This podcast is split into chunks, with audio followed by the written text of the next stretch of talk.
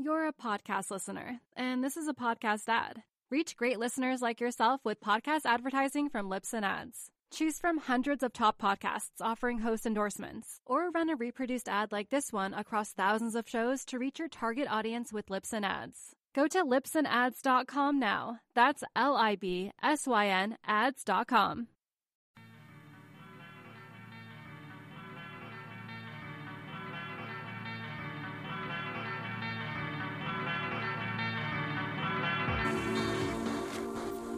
Hey, what's up there, Surf Splendor listeners? David Scales here, bringing you a supersized episode today of Surf Splendor. Um, an episode of Surf News, actually, with Scott Bass, of course. And then after Scott and my conversation, I'm going to tack on a little bonus piece. Um, it's an interview that Scott did with a guy named Rey Banatao, who owns a company called Entropy Resins. It's here in LA, Southern California. And um, basically it's a surfboard resin company, but it's bio based product. So um, less harmful, really interesting. He's a cool dude. I've met him over the years a number of times, and um, he's a cool dude. And he's going to be participating in Scott's boardroom show, which happens to be taking place this upcoming weekend. So Scott did an interview with him. Um, and then gave me that file. I'll tack it on at the end of today's show so you can educate yourself on bio based resins and sorry, it's another computer loading. Um, at any rate, uh, yeah, so the Boardroom Show, if you're local, come by, check out the Boardroom Show. BoardroomShow.com is the website. You can buy tickets at the gate, though. They're 10 bucks. It's at the Del Mar Fairgrounds in San Diego, May 16th and 17th. Really rad event. I'll be there. Scott will be there. And uh, hopefully we'll cross paths. All right? Uh, if you're not there, check out surfsplendorpodcast.com or do that no matter whether you come to the show or not. But it is um, our website. We have everything archived. All past episodes are available, but then all the videos and photos that accompany all the past episodes. We even have a music page with playlists of every single song ever used in every episode of Surf News for all the edit edits and transitions and all that sort of stuff. So, uh, check that out. And I think that is it. Follow on social media. And again, thank you for reviewing the show in iTunes. We've I, um, gotten a few reviews in the last week or two, and that's always positive. Keep the emails coming if you want to send feedback about the show. I've received a few um, recent suggestions for types of shows that we should do, people that we should interview, um, things that you know we could focus more on. And uh, but it's all positive, and it's all it's actually helps stimulate my creativity if nothing else. I might not run with your idea, but you know, it, it gives me other ideas. And so some of the stuff has been festering in the back of my mind as well. And until I actually hear it said out loud or just in text in an email, I don't really confront it. So it's kind of good just to have kind of an open dialogue. So I always appreciate that. And then the other place to share those thoughts more publicly is on surfsplendorpodcast.com. There's a comment section for every every show. So you can leave stuff there if you want other people to see it. All right, that is a lot of talking for me to do in this intro.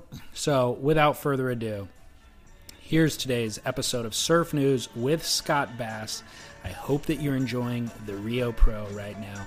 I'll be back at the end to sign us off.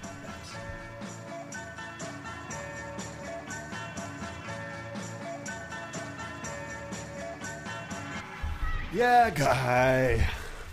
Welcome everybody down the line, Surf Talk Radio. Back in action. That's right.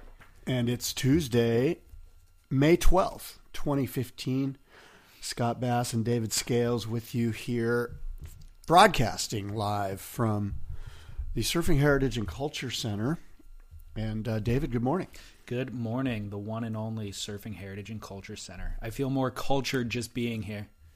Yeah. Yeah, I know. I'm just looking through a book here of interesting surf images and um, it's a good way to start out any broadcast is by focusing your attention on a book. Yeah i'm a little scattered actually. I was going to say you look like you've been missing sleep the last couple of nights. You no i've okay? been sleeping almost too much. I'm kind of under the weather a little bit. Oh no dude because you got a pretty big event coming up.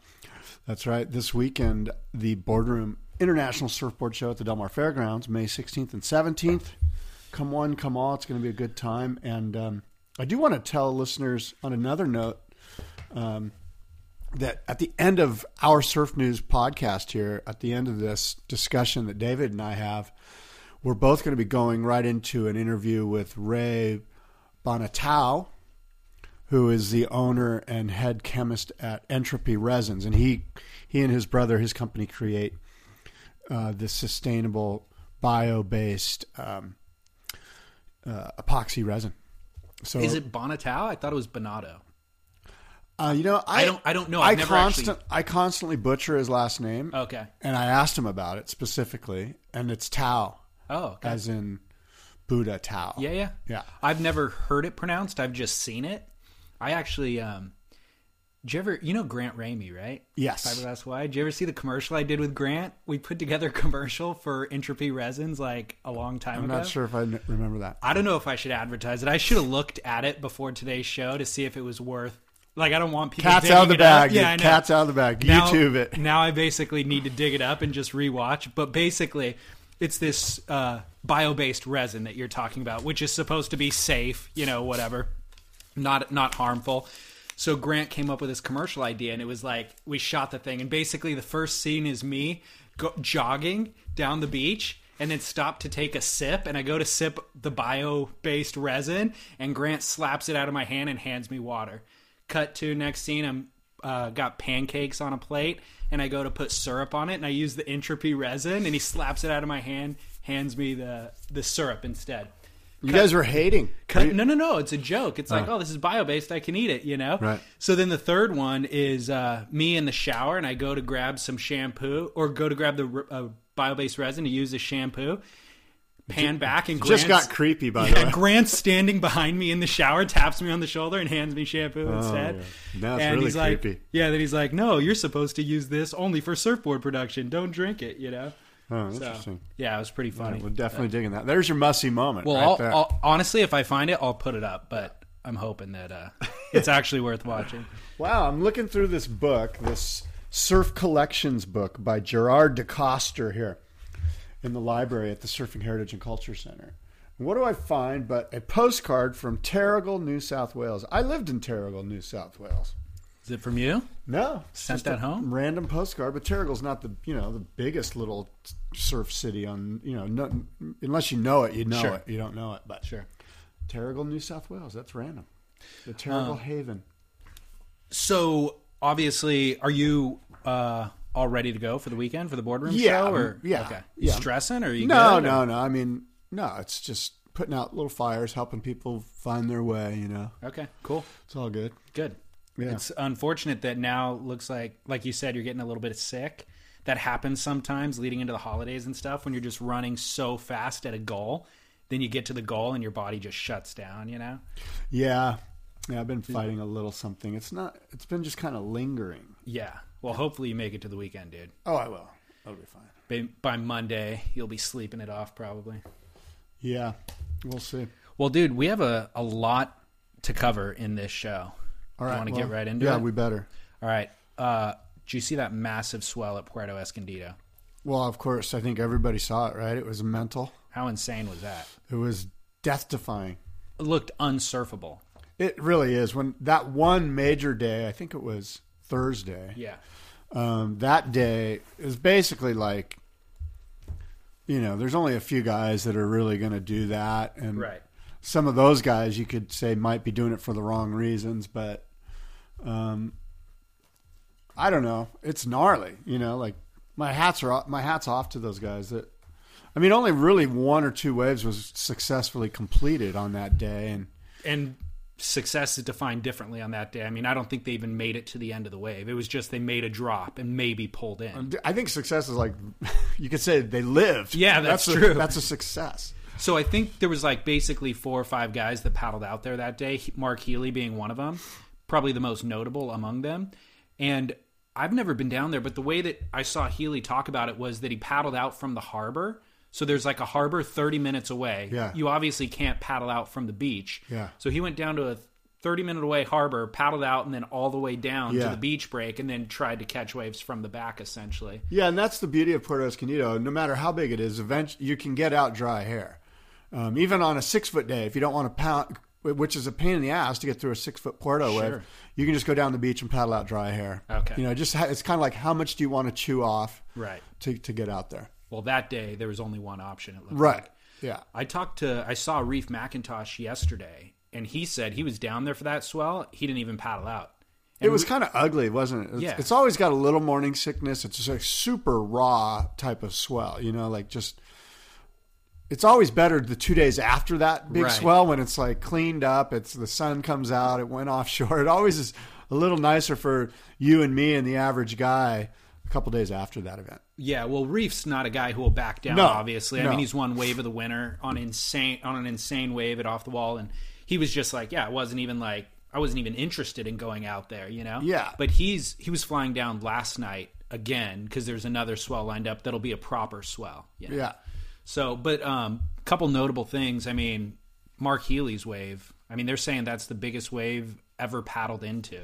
Big left at Puerto, and he he makes he makes the drop slowly kind of off the bottom and then tucks in high and gets barreled doesn't come out it wasn't like a proper double up like it would be on the sandbar because it's bigger it's breaking deeper outside but he still pulls into the thing and it is insanely massive Yeah, it was just a, a radical wave, radical drop. Could be the biggest wave. I'm not here to. I'm no expert, you know. I- you kind I- of are dude well. I, stake a claim Okay, well, I, I will say that um, without seeing all of the possible entries for the largest paddle wa- paddle in wave, that's certainly, if not the largest paddle in wave, it deserves to be in the top five. I'm sure it is. And again, um, you know, in fact, I think I put out an Instagram or something on my Facebook that basically claimed that it was. yeah Um, it's kind it's kind of like one of those things where look when you get to that level, it's kind of like your hands are in the air. It's they're all huge, like they're all forty five foot waves. Like to paddle into a forty five foot wave, Yeah. or a forty foot wave, or a thirty five foot wave, or a fifty foot wave, anywhere within twenty feet of forty five feet is huge. Totally. You know, it's, it's Totally. like okay, we get it. It's huge. You know, I'm not going to break out the measuring stick. It was massive. yeah exactly there what about that worst wipeout of the century That was insane. that was That was the best part of the swell from you and our from our vantage, right? Yeah, As fans, Yeah, insane. watching the action. That I- was awesome. I don't even know who that guy is. I've never seen him before. I don't know his name. Um, maybe just like a local charger, but it was absolutely nuts. Yeah, it was crazy. There's some footage that Tony Roberts took that that you show a guy kind of looking at the wipeout inside the camera viewfinder. And then Tony turns the camera on him and he kind of starts talking. And I think that might be the guy, but I'm just Oh, okay. assuming that. But- Tony Tony's a good friend of mine. I've had him on the show and stuff. Um, I should have reached out to him for comments about this. he was he, yeah because he was, right there. there on the front lines. A lot of his footage got used on, Yeah. on Surfline and Yeah. Definitely on Facebook and stuff, and was thrown around, bandied about on Instagram and stuff. And, He's a big player in our fantasy league. oh, is he? Yeah. Oh, cool. It's pretty. He does pretty well. He's a red hot surfer and I a great guy. And um, Fifty year old Grom. Hashtag it. You'll see him ripping. that's Tony. Huh? Yeah, he So- remind. He's sort of living the life that vicariously I'm I'm kind of following through. But you know, I say that I got to say that I, I don't. I'm very happy with my life. I have beautiful children, a beautiful wife. I surf my brains out. I go all over the world.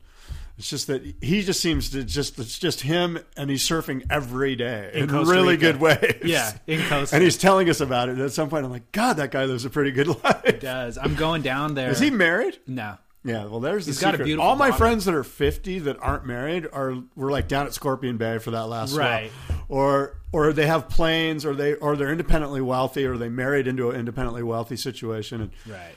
Know, Well, he's got a beautiful. or their daughter. kids have gone on to, I, you know, like when my kids go on to college, Sure. I'll have some more freedom to do frees those. up a little bit of time. Yeah. Tony's got a beautiful daughter, and um, he's teaching her how to surf and do yoga and all that. So she's living the lifestyle too. She's got it made.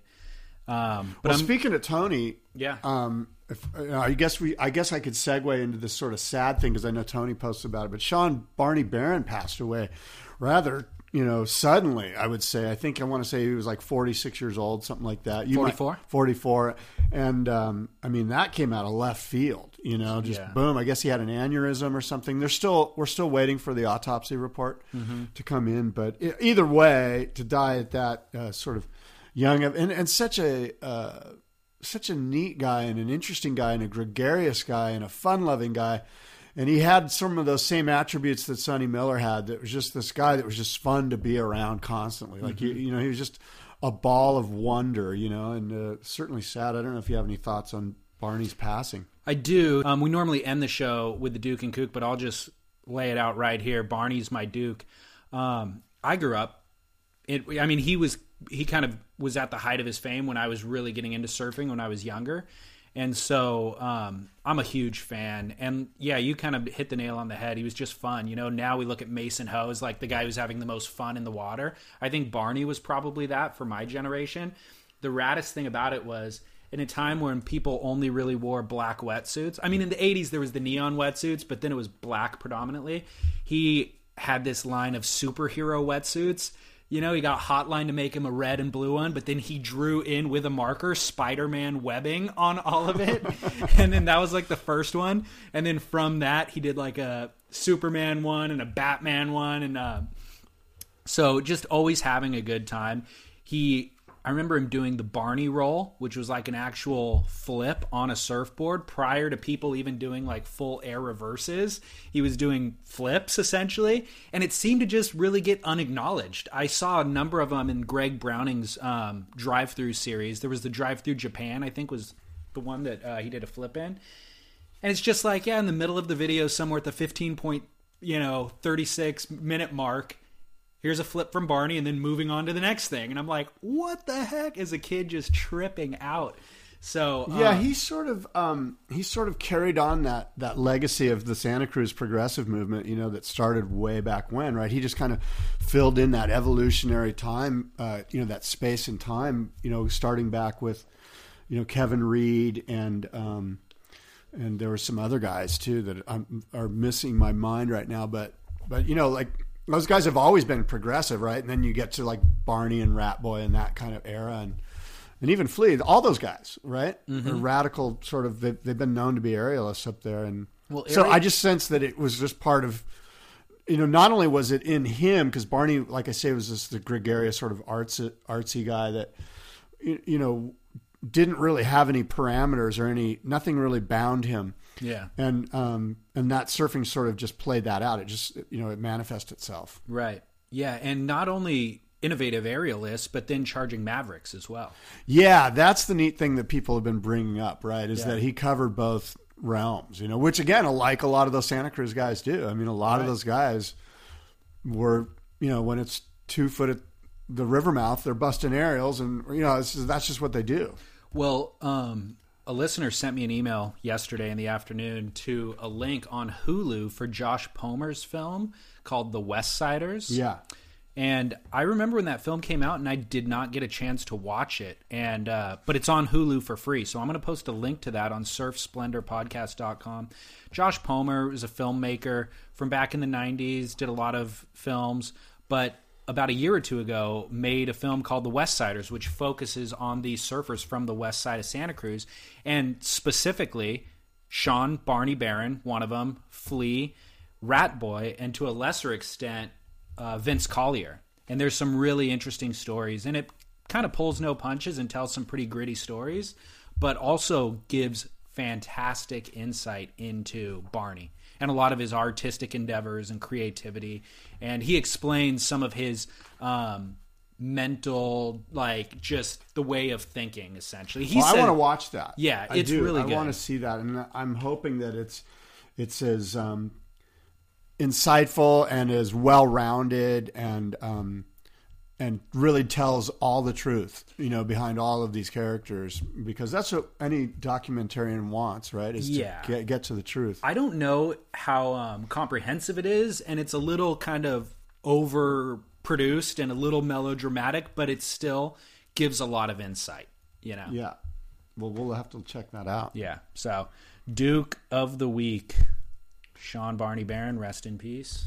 Well, um, do you want me to go into my Duke and Kook, or do you want me to wait? No, let's save it to the end. Okay, so the Mavericks surf contest battle. That's one of my stories. I don't know if you saw this or not, but I the did. World Surf League, uh, Paul Speaker and Graham Stapelberg and the WSL has applied for a permit for the Big Wave World Tour event next year at Mavericks, which is in direct conflict with the organizers of the Titans of Mavericks contest, and they are certainly set to do battle here. This has been an ongoing situation between the WSL and, and the Titans of Mavericks, who are in possession of the permit now. Um, and it goes way back to, I guess, you know, and, uh, you know, again, you and I are assuming a lot here, but I, th- I think we can read between the lines and know that when Speaker took over pro surfing, he went to the Mavericks guys and went, "Hey, I'm here, and this is our event now." And bull in a china shop style, and those guys kind of went, "No, I don't think so, dude. Yeah. You know, you, you not up here. That's not how you do it. You know." And Yeah.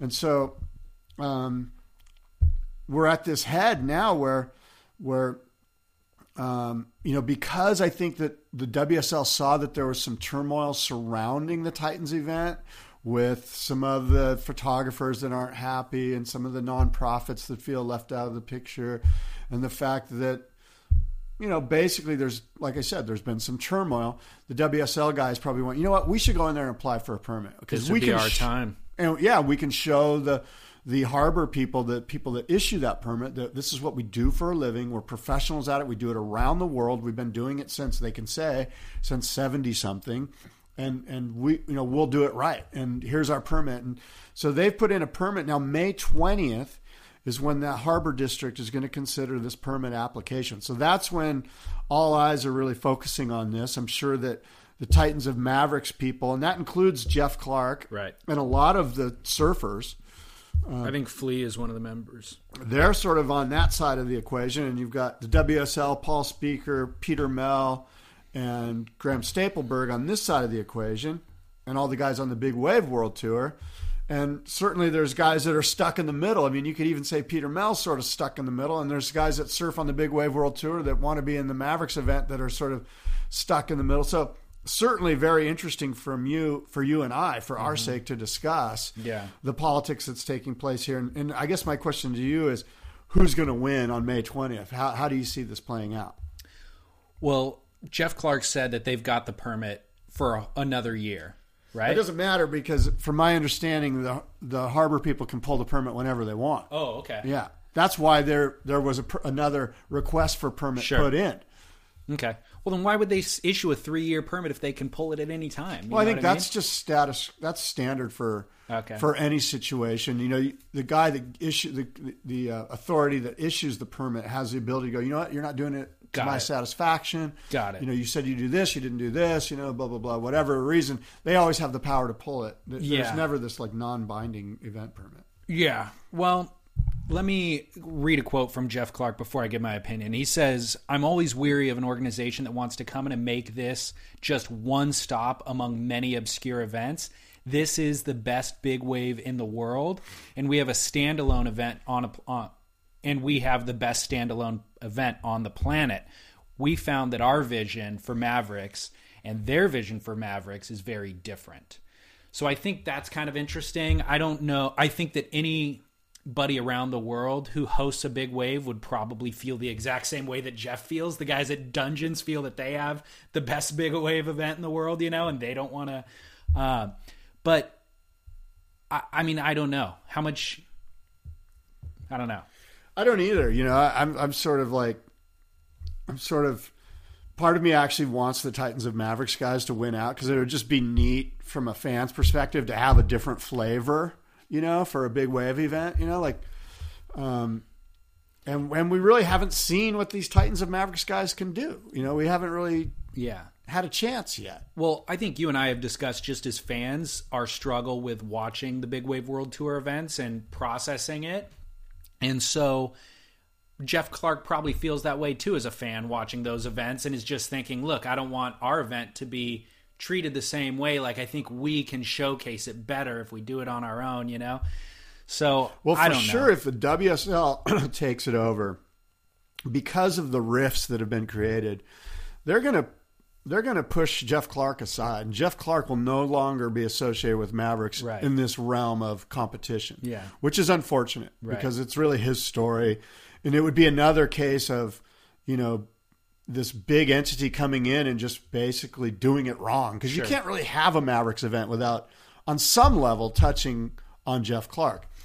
But uh, you know, so it's going to be fascinating. I'm looking forward to seeing how it unfolds. Um, and, and, you know, I don't know. I don't know I'm like you. I'm like, I don't know. I, I don't know. We know what there's, it- it's yet to be revealed how I feel about this, but, um, but again, part of me would, I'm, I'm okay with the Titans of Mavericks thing running just because it's different and maybe they can do Yeah. it better. You know, who knows? Well, I'm okay with either of them running. I'd be happy with either of them. I just don't know which would be the better choice. And I think it's easy for any of us to look at the WSL or whomever doing what they're doing and think, oh, here's how you could do it better, and then claim that you could probably do it better. But to actually execute it better is an entirely different proposition. and I know I've that never said that I could execute it. I'm just saying this is the way you should execute it. I'm just the idea guy. Yeah, I'm a big picture guy. Don't ask me to drill down. So I think that Jeff Clark's obviously helped run successful events out there. He's definitely not a first timer, but um, but yeah, I, I I don't know. It's easier said than done, I suppose. Um, this is a good opportunity to discuss what happened in Chile too. Do you have thoughts on that? There was a basically the Chilean big wave event took place just after we recorded our last episode. Makua Kai Rothman won and won the big wave world title, so congratulations to Makua. But basically, the WSL decided not to run a live stream of the event, and there was local camera crew down there who had the ability to do so and were doing it. They were transmitting a live feed, and the WSL basically shut them down via local authorities. And there's a bit of a kerfuffle just because it's like, hey, this is public beach. How can you prevent us from filming this public event? And the WSL's position essentially is look, we're funding this entire thing and we have media rights to it and sponsors that expect to be presented in a certain way. We can't leave that in your hands outside of our control. Um, but the local authorities did win, uh, did successfully stop that transmission for that event. So Yeah, I was. You know, it's this is one of those classic cases where, um, you know, the WS. I I totally understand where the WSL is coming from. Like I get everything that you just said. I get it. Like they do. They have a responsibility to to do it right, and and you know, and if they can't do it right. Then you know maybe they shouldn't do it at all. I guess that was my problem with it from a fan's perspective, and the piece that was written in um, online on Magic Magic Seaweed. Seaweed. That guy kind of nailed it. I forget his name, but he did a really good job of writing basically the feelings of the way we all feel. Like the WSL is like, hey, there's a big bomb coming. It's on, you know, sending out press releases about it. Well, quite frankly, David and Scott and the rest of the surf fandom expect a production. And you can't send out information about it and get us all fired up and and basically kind of lather us and then, you know, not rinse us off. Yeah. And um, that's the problem. You know, it'd be one thing if they just went, you know what, there's a big swell. There's no way we're going to be able to produce it or pr- do a broadcast. We'll put together a little highlights package at the end. Don't worry, we're working on getting our act together so that one day we'll be able to produce it. You know, but it was kind of like this big fluff ball, and in the end, it was it was kind of you know, it just. But you know, I got to admit, I've also been in front of this microphone and said, you know, what would be great is if they, as if they boiled this whole thing down to just the highlight package, and that way I don't have to sit through all the heavy lulls and I can just see the good stuff, Yeah. Which they did. Right. They didn't do a very good job of that. Yeah. They only had one angle. It was crappy. It was, it was, If it if- was just underwhelming. Yeah. I guess. So if you're going to do that, if you are going to take that approach, then yes, you need the multiple angles. You need to have added value. Because Massive post production. what happens is, uh, I mean, I've seen this happen with free surfing, for example, um, where Red Bull invests a bunch of money to send this A plus team of surfers on this luxury yacht to some spot in Indo, right?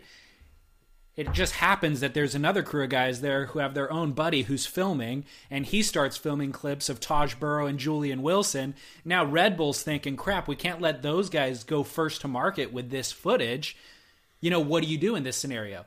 And the reality is, you have to assume that those guys don't have as good of camera equipment as you. They don't certainly don't have as big of an audience as you.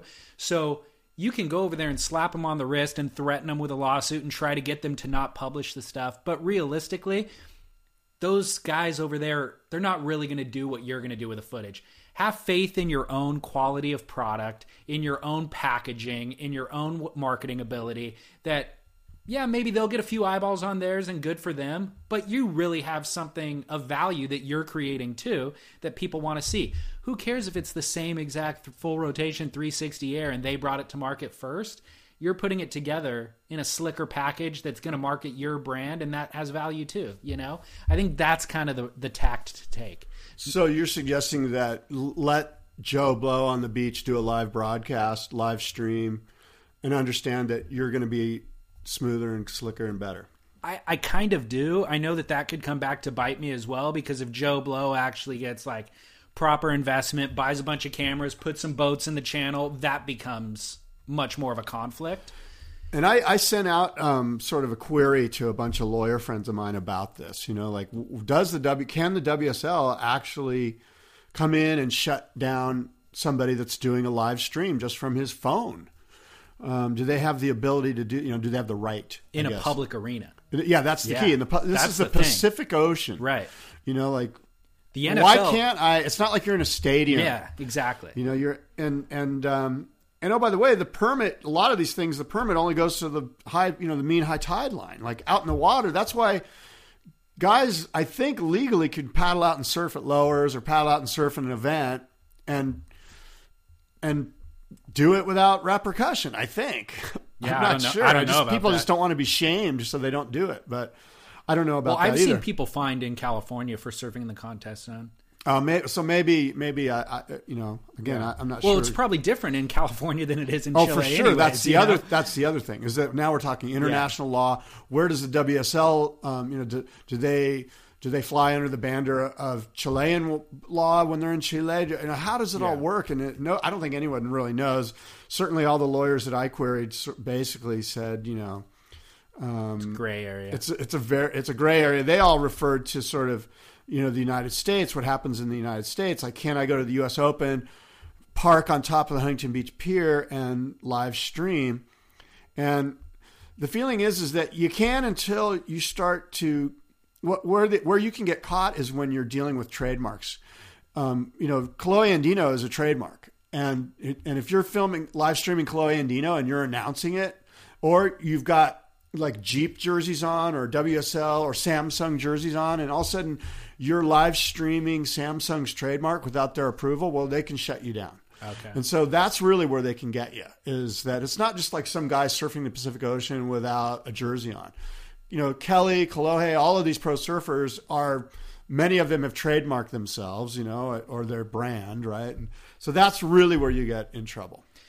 all of this discussion and we cover these topics you know every other week it we're oftentimes critical of some of the big companies and big brands but the more we discuss it i've become more sympathetic with their plight like the wsl has a lot of challenges that they face stuff that you would never anticipate at the beginning of the year you're looking at the map the the lineup your schedule of events you never anticipate hitting issues like this and when you do hit them they're super layered super expensive to navigate and negotiate you know it's um it's a complex equation Well, once again, you know, to be a real sport, you need to have an offense where you score your own points. You need to have a defense trying to keep you from scoring your own points. You cannot wear dress slacks. And and if not, then your so-called physical activity isn't really a sport in the true sense of the word. i know you love that It might be difficult. It might be an endeavor that's, you know, a, a physical endeavor that's hard to do. Sure. That takes great ability, but it's not a sport in the true sense of the word. And I'm not so sure that surfing's a sport. The more that we, uh, as you say, the more layers we uncover, the more we realize, you know, this is this is a physical act. This is a physical event. that doesn't change a thing though for me i mean i don't disagree I with you. agree. I'm just kind of trying to be half, you know, hackneyed here, but Yeah. Um, I mean, the UFC has faced just as many issues, if not more, you know, Well, the- because the- of the brutality. But I guess now that we're getting into the realm of the outside area and public realm, like, Yeah. you know, can I go have a climbing contest at Half Dome? And if I can, then if I can pull a permit and I'm, and then Joe Blow with his family can't video it, or you know, like at some point it's like, look, inside of a stadium, I get it. A ballpark, I get it. Soccer field, okay. Cricket pitch, fine. But once you start getting into these outside areas and then you're trying to clamp down and go, no, you know, we bought a permit. And now you're kind of getting into corpo zone where it's, it's, this is the public realm. This is taxpayer pay. You know, we own this. You don't own this and you can't rent it for a little while or maybe you can, you know, but that's where it gets kind of gray and I get kind of weird with it. Well, me too. And the other the other feeling I have is just like, look, these guys are attempting to promote what you're doing. This small Chilean crew who's trying to do this live stream, they're fans of big wave surfing. That's why they're there, and they're there to promote the athletes. You might want to look at it under that microscope. Where and, and oh, like, by the way, how come they could pull it off and you couldn't? It's a good point. You know, that's another thing that the guy in Magic Seaweed wrote. You know, well, maybe they couldn't pull it off to the degree of professionalism that the WSL wants. well then maybe they shouldn't do an event at all. Nah, that's a whole different. That's now a different conversation. I think. You know, because we've argued that they should do. I mean, if you're. Samsung, you're going, dude, we're paying for this, or whoever who sponsors the Big Wave World Tour is it Samsung? Yeah. whoever it is, right? They're going, dude, how did these little Chilean guys pull it off and you couldn't? You know, Right. like what's up? right. Yeah. Well, the Chilean guys are on the ground already. That's where they live and work. Again, I know? don't care. Like, Yeah. then don't hold your event. If you can't pull off a live event, then Right. don't hold an event. You Right. know, or or you know. And again, I'm assuming a lot. Maybe up front, the the sponsors of the Big Wave World Tour know that hey, not all events we're going to be able to pull off from a live broadcast situation. Right. We may do post edit, and you know, I, but again, the post edit, the what they put out there wasn't the greatest. Mm-hmm. There, Yeah. there was a lot of like, what was that? What just happened? Right. You know. Yeah, interesting. Um, like I, we certainly don't have all the answers. We're just kind of discussing it as these things unfold. Have you been but getting emails because you're doing a lot of caveat No, no, no. backstepping? I've noticed today. I, I actually haven't, but I do feel You that way. anticipate getting emails. I don't, but I do feel that way. Where Yeah. it's just kind of like I now realize all the complexities that oh, for sure, I didn't realize before. for sure, you know, for sure. uh, I'm getting older, Scott. You know what? The thing older, is, more responsible. I think as we go through these you know, these first two years of the WSL, it, and you sort of just touched on it. There's just growing pains that they're, and and a lot of them they're not handling correctly. But that's why it's a pain. Right. You know, if they handled it correctly, maybe it wouldn't be a growing pain. yeah, Uh, but they just they just seem to have, you know, again, it's a tough gig they got going, but they just seem to have some difficulty in sort of, the, you know, lining up their PR with what they're, you know, with what they're actually producing, with what they're presenting, and you know, well, it is what it is. One final note in regard to big wave stuff: uh, Rusty Long, big wave world or big wave surfer, just released a new book. It's called "The Finest Line: The Global Pursuit of Big Wave Surfing." And I uh, did not read it. It's coffee table book. Surfline did a little um, article on it, and they had nothing but good things to say. But if anybody's interested in that, Rusty Long's the Yeah, and you know, Line. speaking of Rusty Long and books, I'm actually almost finished, probably 15 or 20 pages left of reading Chris Dixon's book called The Ghost Wave about the Cortez Bank expedition. I know you're shaking Yeah. your head. It took me a while, right? No, I'm not shaking my head. I, I did Great book. read the book. Oh, you should read it. It was fascinating. It still is. And and and I got I love all the history of it. You know, the stuff before we were even around, before the surfers were even a part of it. You know, the stuff in in in the early days. Um, but and and so I say that because I was kind of dreading getting to the part where they actually go out and like I was I kind of had um a little bit of an attitude like what can Chris really tell me that I don't already know Okay. you know and of course I was incredibly ignorant and naive because I really enjoyed the part when they did get to Foo at Mavericks and um, and the Todos Santos missions, and then getting out to Cortez and all the stuff with Larry Flame Moore and just the, all of that stuff. And I sort of lived it. I mean, I worked at Surfer Magazine during a lot of that stuff. And it's one of those things that it's almost like I was so involved in it that it almost went over my head. Right. And to re go back and revisit it and, and read Chris's book on it. And I really learned a lot about Mike Parsons and Greg Long and these guys. And it was, and Brad Gerlach. It was a really fascinating read and continues to, I highly recommend it. What's the name of the Ghost? Wave. How long, how old is the book? Um, it's probably about four years old. Okay, Something like that. I never came across that. Yeah. interesting. The story of the Cortez Bank. Fascinating book. Great. book. Awesome. Awesome. Um, since we're touching on WSL, it's worth mentioning that the Rio Pro started today. The OI Rio Pro.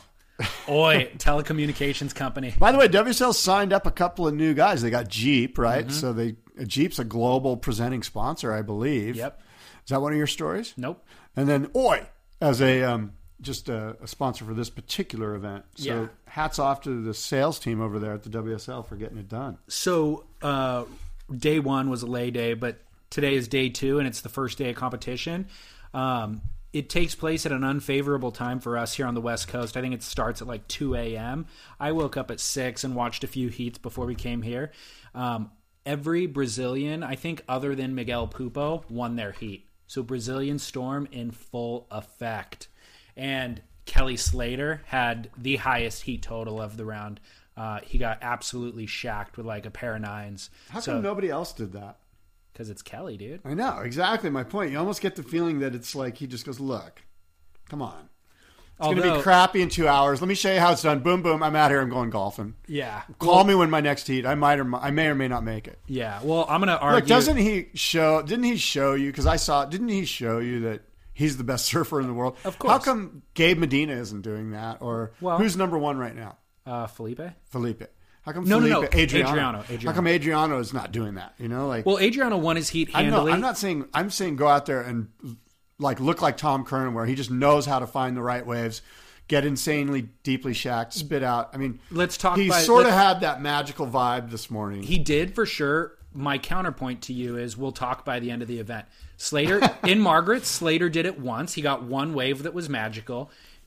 In the in past years, Slater would do it throughout the event and he'd peak in the final, and that's how he wins. Now we're seeing these moments of brilliance occasionally, but they're not in the final because he doesn't make it that far. He's lucky to make it to the quarters, which he hasn't, I don't think, this year. So you know, it's like yes, there's glimpses of the old Kelly, but it's not the old Kelly, dude. I, I love to see it, and I want. I love Kelly. Today looked like he knew what he was doing above and beyond everybody else in the competition. Like I said, against we'll- all we'll talk by 30 the end of the event. Against all 32 other guys that got to surf today, Let's talk at the end of the event. he he was clearly the number one. Couple of interesting points. Um, Dave Stansfield is in the booth. noticed that. That what was- the heck was that? You know, you got you got to have uh, backup. Ronnie Blakey wasn't there. That's probably why. But I bet he, Ronnie's like, I'm off. I'm not going to Brazil. Find somebody, and they're like, call Dave. I guess so. Um, and they kind of mixed up the commentary teams. So Dave Stansfield was with, I think, Joe Turpel, who Potter was normally with. Potter's still there though. Two Stats play-by-play guys and not a color guy in the on the same team. I think. I think. So I don't know. I'll have to double check. Yeah. Um, so Who that's interesting. Ross Williams, Strider was back. So that's always How were. Ross and Strider?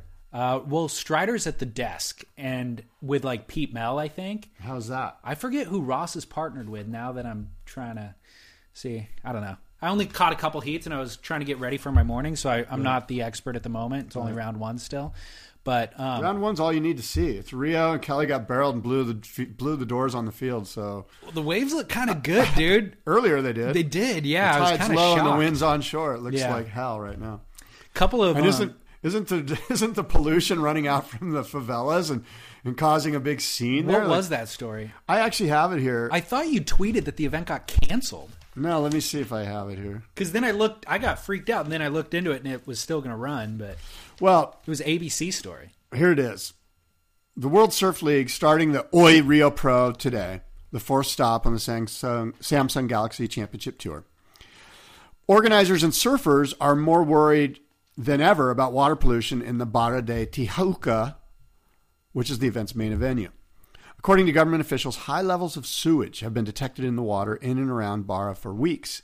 They tested the water 29 times, and 21 of those times came back with measurements of pollution and deemed the water inappropriate for swimming and surfing. Based on our observations, and I quote, and government analysis, the water is clearly below safety standards. On April 27th, which is about what, two weeks ago, the results came in for the Conrado Beach, which was initially the event's backup venue. And it was considered too dirty in all 29 tests, never passed one test. Wow.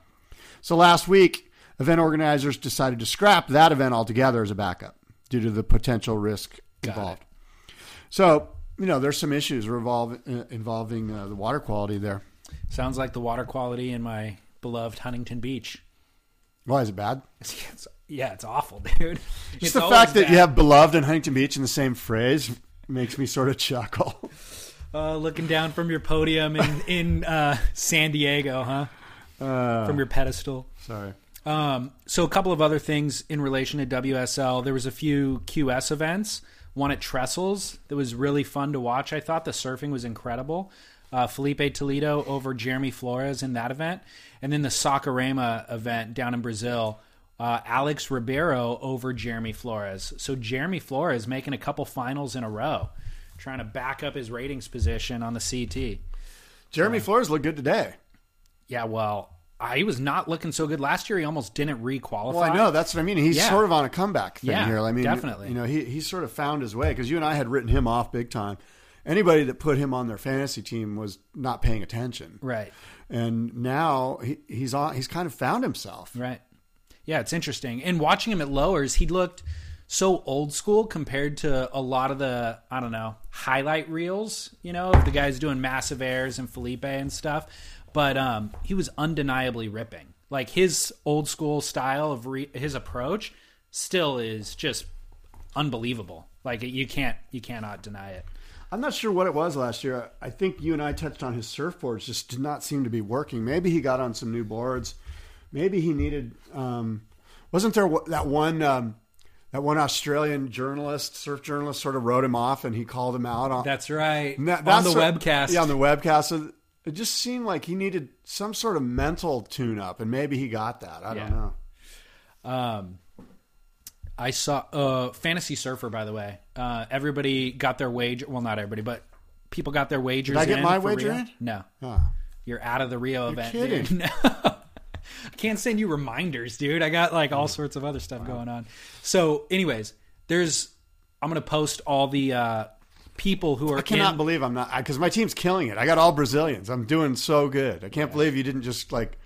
I just need to. I need to send you for the year because I'm never going to remember. whatever you want to do, man. All I know You're is I afraid got, of me getting involved. That's what this is. I can tell. Yeah, you're That's sitting why in the didn't send- 150th position. That's why you didn't. No, but each event you start at scratch.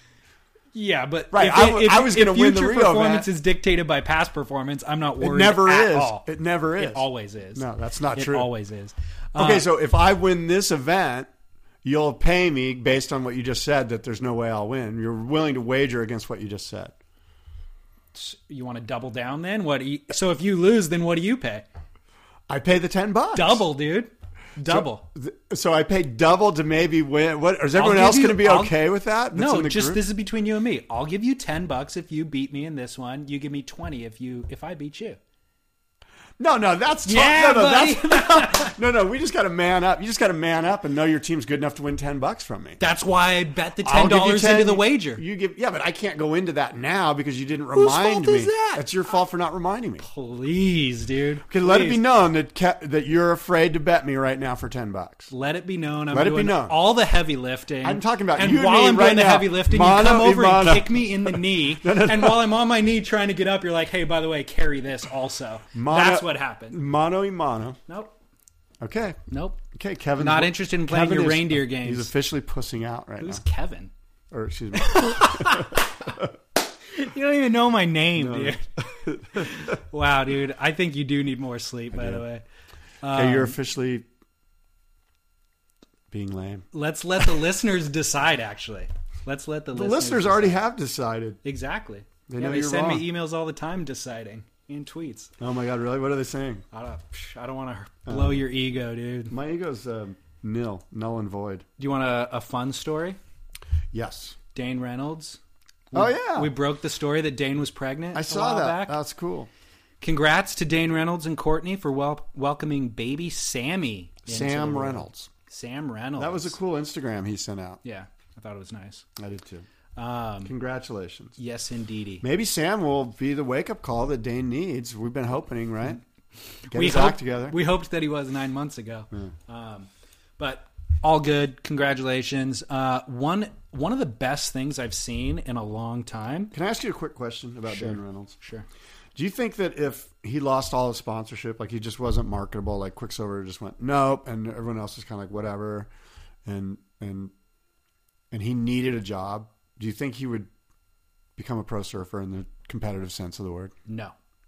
I don't. What would he do?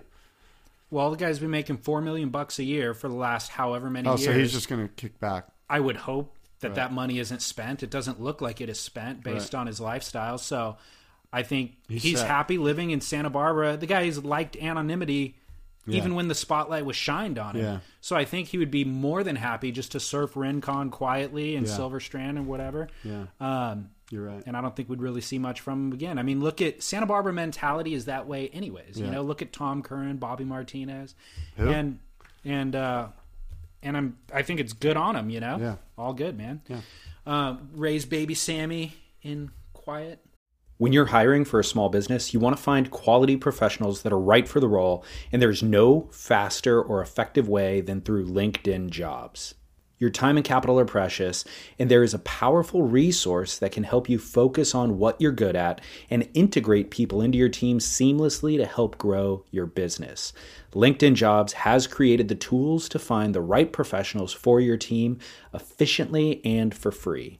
LinkedIn isn't just another job board.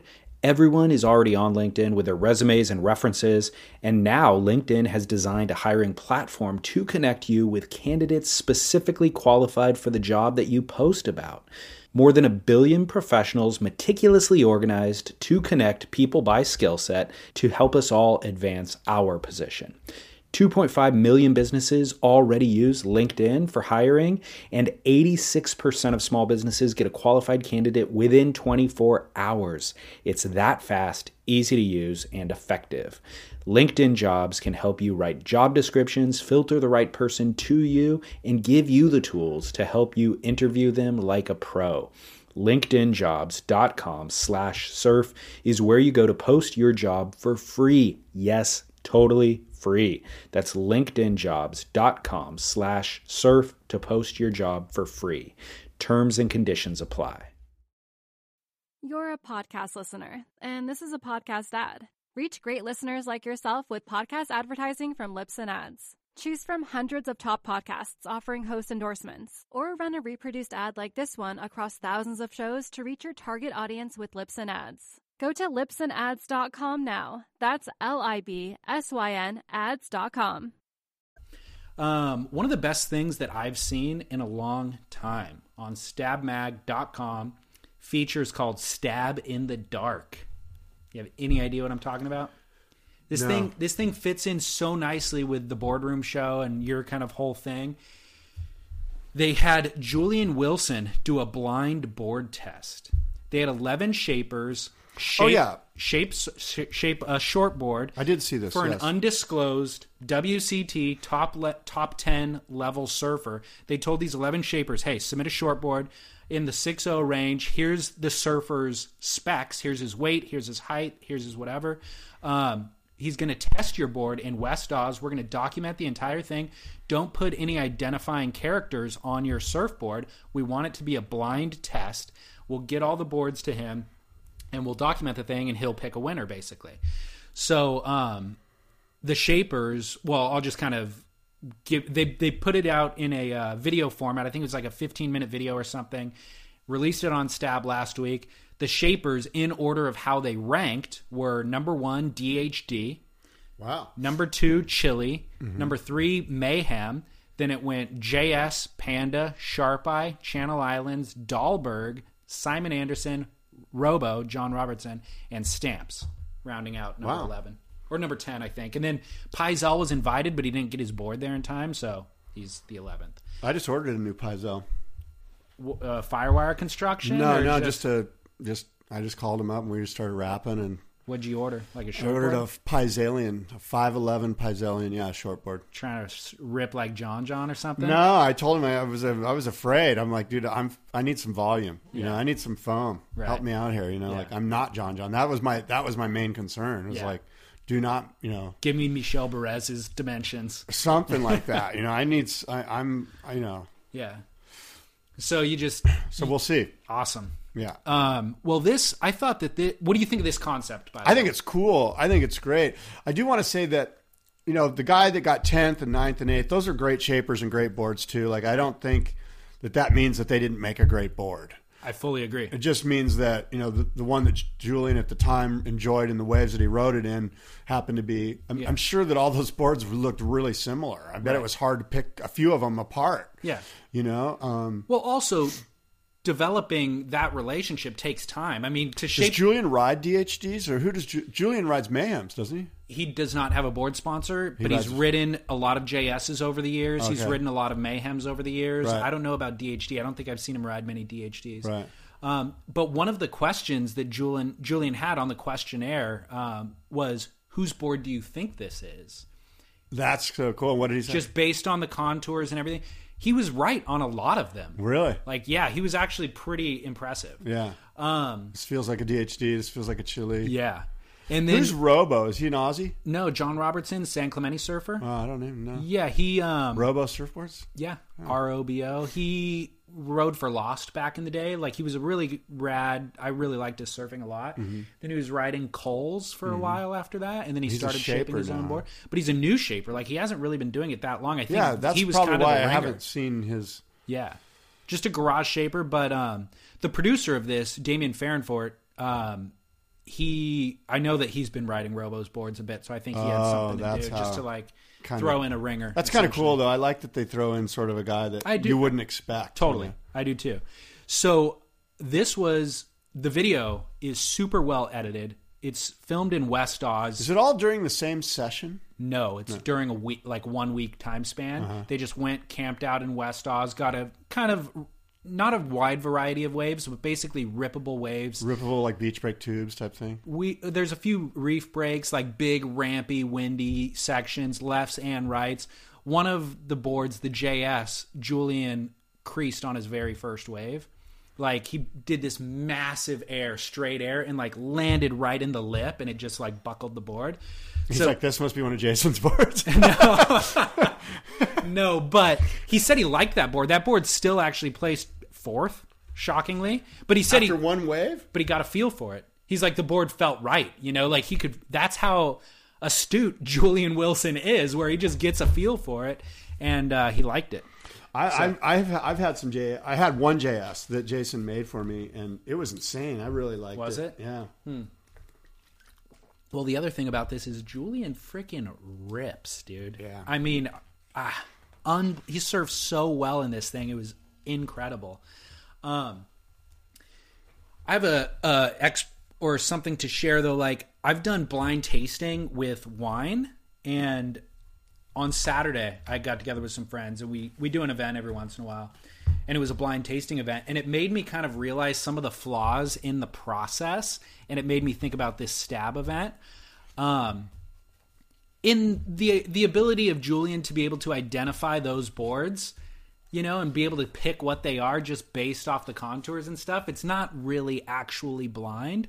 Like on Saturday, this guy brings a bottle of wine. There was a theme of the event. And you, because you got to smell it, you knew right away or something. Well, that's the goal is that you can do it. But before we got to that point, he everything's wrapped in brown paper bags, but he left the the foil capsule on it. Ah. So from across the room, I noticed the color is a red, but it's a certain type of red. And the theme of the event was Merlot. So now I'm already processing like which Merlot producers have that dark foil. red foil capsule, you know.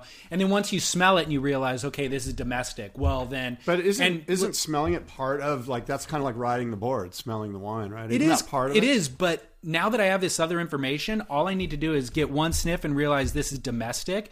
To realize Duckhorn has that color capsule. Okay, If right. I smelled it and So thought, you could have picked duckhorn without tasting it, yes, or had a pretty damn good yes, guess. the bottle shape, wide shoulders, Right. the dark red capsule, and now one sniff just confirms what I was already thinking based on the visuals. You know, so it's like if I didn't see that capsule.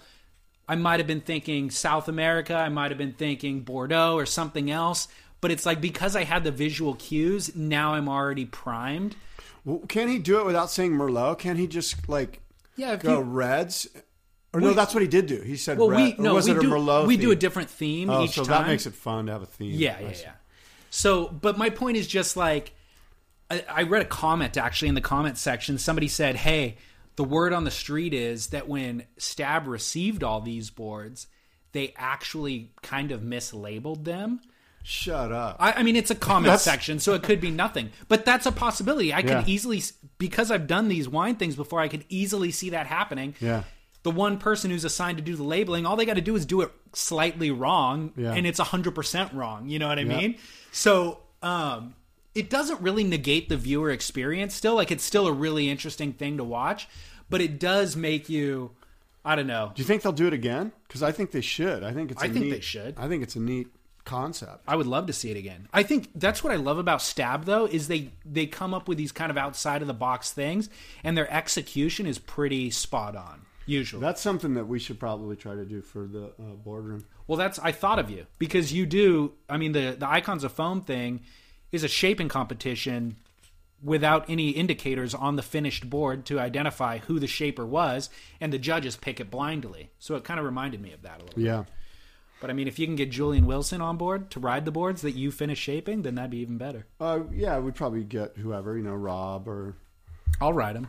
Yeah. You know, if you want get- want to get- attach my name to it, you know. we'll get you a sup. Sweet. You're the sup writer, dude. Proud of it. Have you ever seen that clip? Um, Something is wrong here. No. It's a YouTube clip called "Something is wrong here." what is it? It's this thing I created. Oh, a- you did it? yeah, I did it. Oh. It's stabbing and dodging.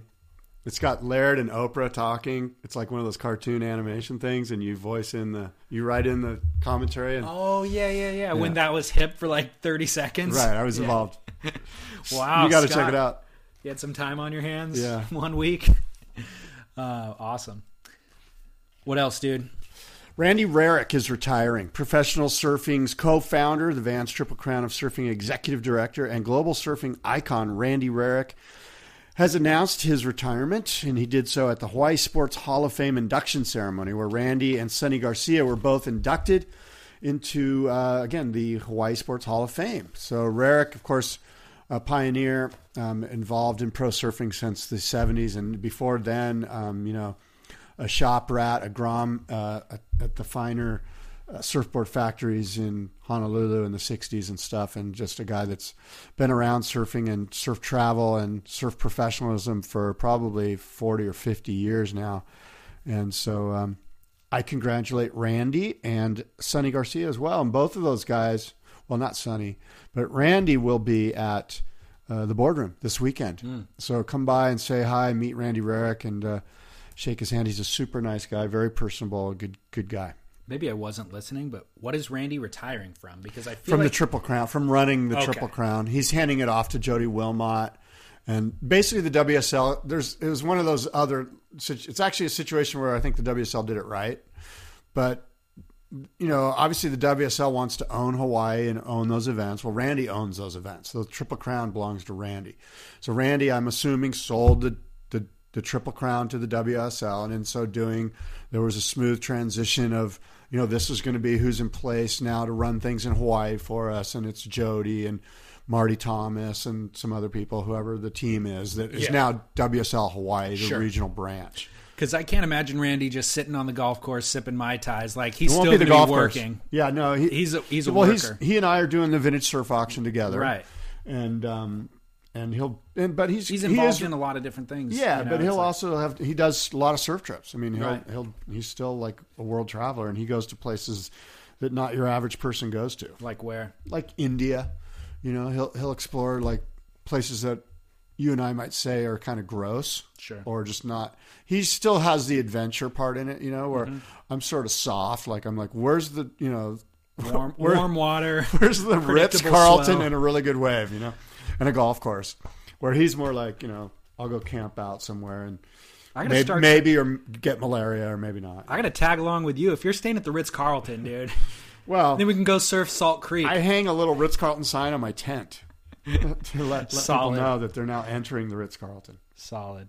Um, this is not my must see moment, but it is definitely worth watching. The recent Tour Notes episode, John John Florence versus Pat O'Connell. Did you watch that? I think I did. What were they doing? It, it just hit last night. Oh. It's John John Florence surfs a heat against Pat O'Connell, and Brett Simpson Oh, yeah, they- they- runs the commentary Yeah, with how's Joe that- Turpel. it's funny because when I saw that, I go, you know, Brett, Brett's maybe Brett could be a guy that could step into the commentary booth. Well, you watch this episode, and, you'll he say, is "No way." the best. Is he the No, best? He's the best, dude. Yeah. he's so good. I had a um, feeling I haven't even seen this, but I'm like, this is a natural for the commentary booth. Yeah. Sort of a lackluster pro career. I Had some highlights here in, Yeah. in Huntington Beach, Boom. He's perfect. He's handsome. He's like the perfect fit. Hilarious, dude. But will he conti- continue the hilarity?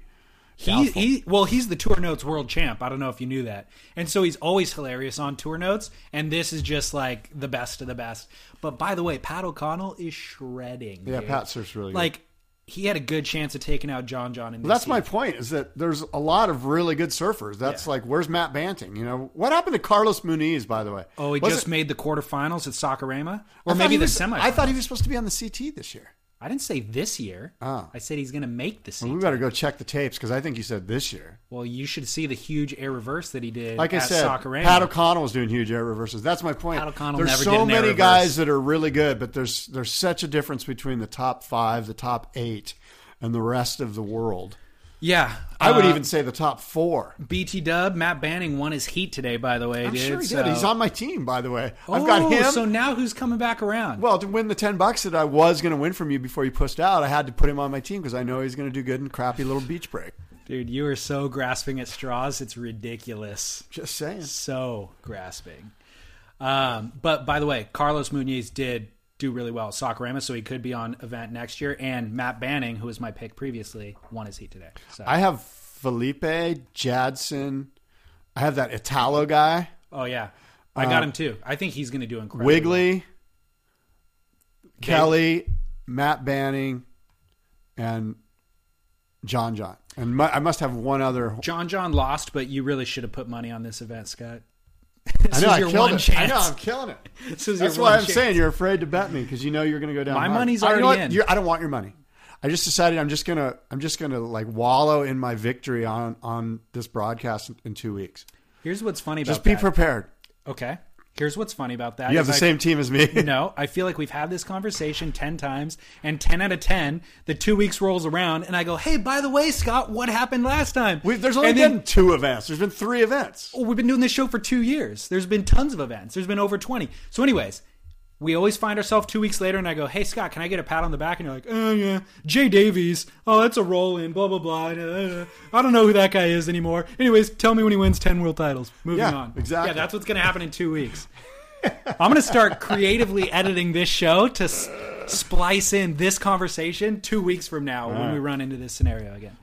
Anyways, listeners know what's up. I don't need to defend myself. Uh, so, um, Duke and Kook must see Yeah. Um, my Duke is Mark Healey Wow. for that. I know. Go ahead, give me grief No, no, no. That's I'm my Duke on. Mocha. Why? for the Puerto bomb and the massive uh, Dia de Muerta, the day of death at Puerto Escondido, and the radical drop, and that's just gnarly shit. Yeah. I talked to Ron Meeks, who shaped that surfboard. Yeah. Um, on the North Shore. So not for the podcast, but for something else. And um, yeah, super cool dude. North Shore shaper shapes for Dave Wassel also. Um, so yeah, Ron's kind of been. Ron's been at the boardroom before. He's had Has a- he? Yeah, he's an exhibitor. cool. He's humble, quiet, like interesting dude. Um, okay, here's my kook. So my Duke, of course, Sean Baron Barney. Okay. FYI. My kook is all the people that went to Mexico or Baja on this last swell and had to post up photos on Facebook, Facebook or Instagram, and named the spots. Like, why do you have to name the spots? Mm. Like, it, it's not like I don't care if you name trestles. Mm. But if you go to Baja, like that's sort of like once you cross the border, it's sort of sacred ground. Like you should, I think you should respect it a little bit, even if we know the spot. Like even if it's that spot that everyone goes to, I don't think you need to name the spots. Or mainland Mexico is like that too. Yeah. There's a spot, a, a heavy beach break that everyone knows about. That for years you were you just simply weren't allowed to name it, Right. Or even take post photos of Right. it. And then some gringo guy moved down there and wanted to become a surf star and started just blowing it up. And now it's blown up and it kind of ruined it for everyone that Sure. for 30 years wasn't naming it but was going down there and enjoying it. And so those guys are my kooks. Name them I I don't even know who they are. Like they're just people. Well, Whoever you know who you are. If you if you went down to Baja or mainland Mexico and started naming spots, like you don't need to name the spots. Like what's the upside? What do you get out of it? Do you get a stroke of your ego? Hmm. Is that what you get? Because I guarantee you that spot's going to be more crowded. I mean, maybe it's not, but you're certainly not doing any favors for the crowd factor. It's new social media mentality, man. It's wrong. Showcase everything. It's wrong. in the moment. By the way, how many times have I called a Duke and you tell me that it has to be an individual person? Where I go, oh, I- it's this group of people. I swear to God, that's so funny because when I wrote this, I go, he's going to call me out for that. well, you just tried to call me out about a bunch of unnecessary things. Now you All the things I call you out for are necessary. First of all, necessary. necessary capital. necessary. I do actually have a person here as my kook. I have them or this. You got to name one of your friends who posted a photo. Okay. Name them by name, or give me their The- Instagram. I don't know if any of my friends named the actual spot though. I'm just saying, dude. I'm I'm on board. That is a kooky move, and I support your kook. Yeah. However, I'm trying to think of I want you to acknowledge that it's okay to condemn an entire group of people as the kook. That's what I want. in this case and in this case only. Yeah. like I said, like I said, dude, you'll never acknowledge me with a pat on the back. No, uh, you know what? Yes. I have many times given you props. Never. Yes, I have. Yes, I have. Let's go to the table. I can remember you even going, "Wow, you're giving me props right now." That's the first time ever was last episode. Anyways, um, I got a kook. Okay. I'm gonna totally butcher the name. It's a Chinese camera brand. Okay. I think it's Xiaomi Yi action camera for knocking off the GoPro. What's wrong with that? Well, Competition's re- good. Yeah, you recreate somebody else's invention and then produce it in an unregulated sh- sweatshop economy for half the price. That's the problem with it. I'm pissed. I'm a GoPro shareholder also, oh, so Oh, are you really? yeah. So, but I mean, this. So the new action camera. I should not even be giving them play. How do you know that it's an exact replica of Dude, GoPro? look at it. It looks like a GoPro. It functions like a GoPro. It's using the same technology as a GoPro, and it's seventy five. what technology is GoPro using that's proprietary? Do they have proprietary technology? Uh, miniature camera proprietary. Oh, dude, know. there's been miniature cameras around since the No, CIA. obviously, but there. It's literally. It looks like a GoPro. It just doesn't have GoPro's slogan or name on it. Yeah. and it's seventy five dollars. They Yeah. just released it. Um, compared to GoPro's, That you know, pretty lame. one thirty to four hundred range. If it's a price. complete knockoff, it's lame because there's no way for GoPro and, and people like you, the shareholders, to to combat it. Yeah. Well, I, I mean, I just I'm against the sweatshop economy just in philosophy and business fundamentals, you know. But um, uh, BeachGrit actually posted this story. That's where I got this from. And Are they salty too? yeah, well, Chas Smith was like, "Oh, I'm I'm gonna buy GoPro," and he thinks that he's getting it at a good price, which he's not. But um, I kind of, I, I think an, another important thing to notate here. I mean, if you are kind of looking at it from an investment standpoint, is yes, other people can recreate the technology. Like, it's not a safe investment. Technology isn't necessarily, but GoPro has almost become a verb. You know, like when it's like, oh, I'm going to go Xerox this paper. Xerox is a brand, and that's the way GoPro's become. Where it's like a guy's going to go do a backflip on his motorcycle, and they're like, oh, are you going to GoPro it? You know, it's I've- not, and they I've- could be using a different camera type. There's Ion, Sony makes a camera. I say There's now- Sony Action Cam. I'm going to go Sony Action Cam it. Are you? You're going to try to buck the trend? so it's kind of like GoPro's almost become synonymous with the market, and that's something that Z Yao Yi company cannot do. You know what I mean? So that's something that's really powerful for GoPro that I think will stand the test of time. Is that they've really done an incredible job branding, and the technology will come and go, and maybe they'll, I don't know, be better at it than the other companies. But I think that they've got branding. I don't know. They've they've they've mastered the modern platform of social media and Yeah, instantaneous they're, they're marketing experts. They're like Red Bull. Yeah, exactly. GoPro is a marketing expert. It's a marketing brand that happens to use this as their vehicle for cash. You yeah, know? it's gotten to that place. So, but that Chinese company is my kook. All right. Um, what's your must see moment? My must see moment is speaking of GoPro. there's this cool footage of Rob Kelly using his GoPro on his camera. And I think he won the GoPro Hero of the Month or something. Yeah, He's in the right. Outer Banks. Have you seen that? Yeah, It's pretty cool. Yep, I it's just a left. happened to random. Left, right? Yeah, it's a Yeah. left. I I randomed upon it um, when I was perusing the Surfer Magazine message board, and um, it's really cool footage. You know, it's kind of has that. Um, who was that kid that went to um, Angola and got that killer footage? That really long left. Who's that Good. Hawaiian Koa? Koa Yeah, Smith. Koa. It's kind of got that Koa Smith vibe, but it's a little bit just more North American friendly. Like just the idea that you can get in your van and go to the Outer Banks and get a beach break peek to yourself with no one around and be pulling into the barrel at sunset. It just looked like fun. It just looked neat, and, and it was well done. It was short, you know. So that's my musty moment, and I'll I'll put it up on the down the line uh, surf talk page. Well, those GoPro barrel videos never get old, dude. I know. I mean, I've seen a ton of them, and I just keep watching them. They're so. I know. good. They give me the Jones. They're like, I I, I got to go to Port Escondido. Well, I jokingly said on this show at one point, it's like I've been barreled more since GoPro came around than I ever had been previously. You know, it's like I've been barreled at Chopu now. Yeah. Uh, I know it's not the same, not even near the same, but it, it it's reminiscent. It's pretty radical. It's pretty good, sure. dude. Yeah. Stirs some of the same emotion. Um, my must see moment. I'm really, really psyched on this. To be honest, it's called The Fisherman's Son. It's a movie that Chris Malloy made for Patagonia. It's a 20 minute documentary about Ramon Navarro, the Chilean surfer. This relates to the Chilean big wave event a little bit. Um, really compelling story. The full 20 minute video is for free on YouTube, which is crazy to me because this is like high quality entertainment. I'm going to post it on surfsplendorpodcast.com. I'll tweet it out and all that stuff. Um, but Ramon Navarro, dude, this character is so rad. We've seen him get incredible waves over the past few years, and I knew he's Chilean, and I'm like, I didn't really know his backstory. I just thought he's like this hardworking underground charger guy, which he is. But prior to ever being involved in professional surfing, he's an activist in Chile. They were building this pipeline that threatened the coastline, and he rallied this small fishing village to basically stop big business and government from damaging this beautiful um, coastline that they have there, and this and this really amazing wave, which is Punta Loba, uh, Lobos. So he successfully saved that prior to any of this stuff. And Chris Malloy goes and kind of retells his story. After he does all that, Cole Christensen and some other uh, big wave surfers venture down to Chile 20 years ago and they interact with him and they invite him to come back to Hawaii.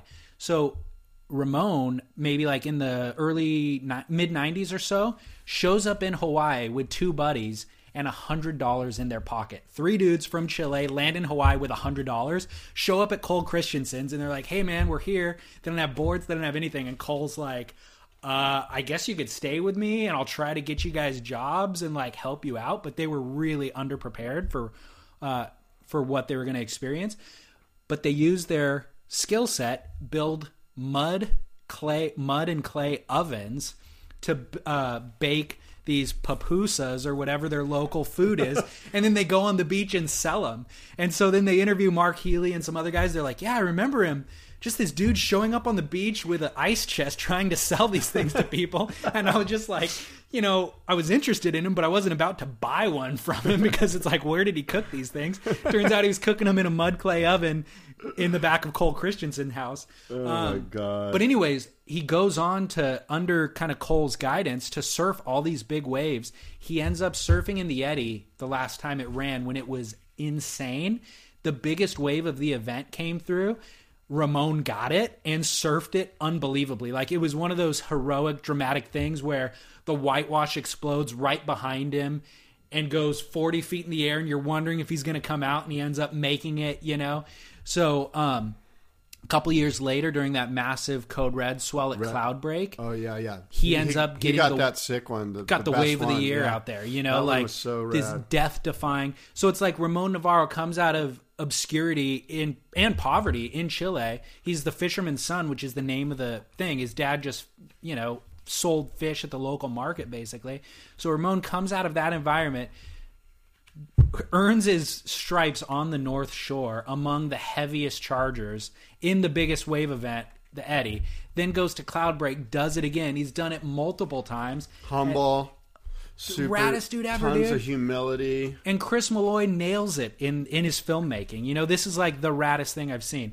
So, uh, kind of the the feather the the cherry on the top of this thing is after the credits, they show video that we talked about. I think last year, uh, Ramon gets this wave in Chile, this long left gets kind of barreled, and falls off his board at the end of the ride, kind of towards the end of the wave, and ends up body surfing for 30 or 40 feet down the line without his board. his board ends up getting kicked in the whitewash back to where he's body surfing, slips right underneath him in the prone position, and he stands back up on it. That's so cool. It's insane. Is that the last wave of the movie? After the credits and everything, fade to black, and then fade into this last wave. That's so and I rad. rem- and we had seen the footage previously, but I had forgotten about how rad it is. It looks Right. like a magic trick, dude. That's Falls like- off his board, body surfs. like God's looking down Yeah. on you. You know, like he body surfs for 10 seconds without his board and you see it kicking around in the whitewash then it just slips right underneath him he gets back up and rides out of it it's insane Sweet. so must see moment a fisherman's son all right. Well, I'll have to check that out. I want to see it. please do Um, you know, we've got coming up here right now is the interview with Rey Banatao yes from Entropy Resins. Yeah. And um, Entropy and Marko Foam are a big part of the Best in Show this year at the boardroom. So, um, very interesting interview with Rey, and he um, really breaks it down for the layperson what the whole sustainable movement's about, what his resins are about, why we should use them. And I think it's pretty fascinating. So, um, give a listen. It's coming up right now. And until um, next time, adios. before you say aloha Yes, sir.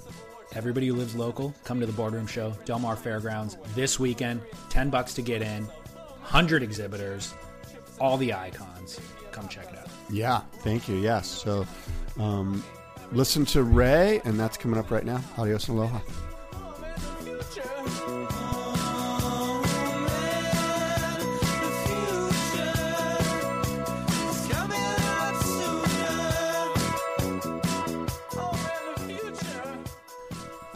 All right. Um, welcome to the show. I'm with uh, Dr. Rey Banatao. Yes. And um, Rey, I've did a little bit of research um, for the listeners out there. Rey is a scientist. He's a, ser- a serial entrepreneur with a passion for creating businesses and products that have a positive impact on society and on the environment. And Rey has over 17 years of techno- technology R&D experience in biochemistry and materials. And Rey, you hold a BA in biochemistry from UC Berkeley, a PhD in computational biology from UC San Francisco.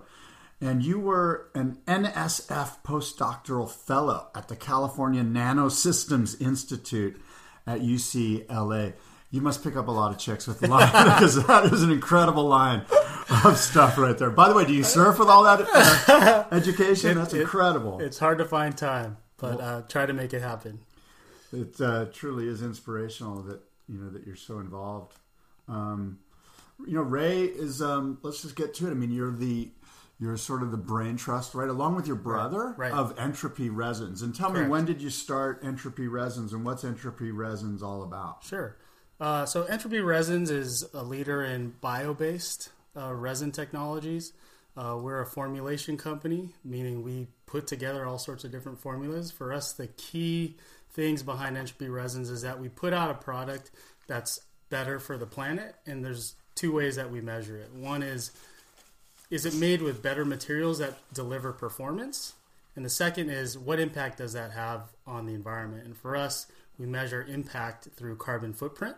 So we go through a whole quantitative thing that we can get into to analyze what impact do our materials have in the making of it and then when people use it on the environment in terms of carbon footprint and then where do those materials come from? They could come from bio-based materials they could not.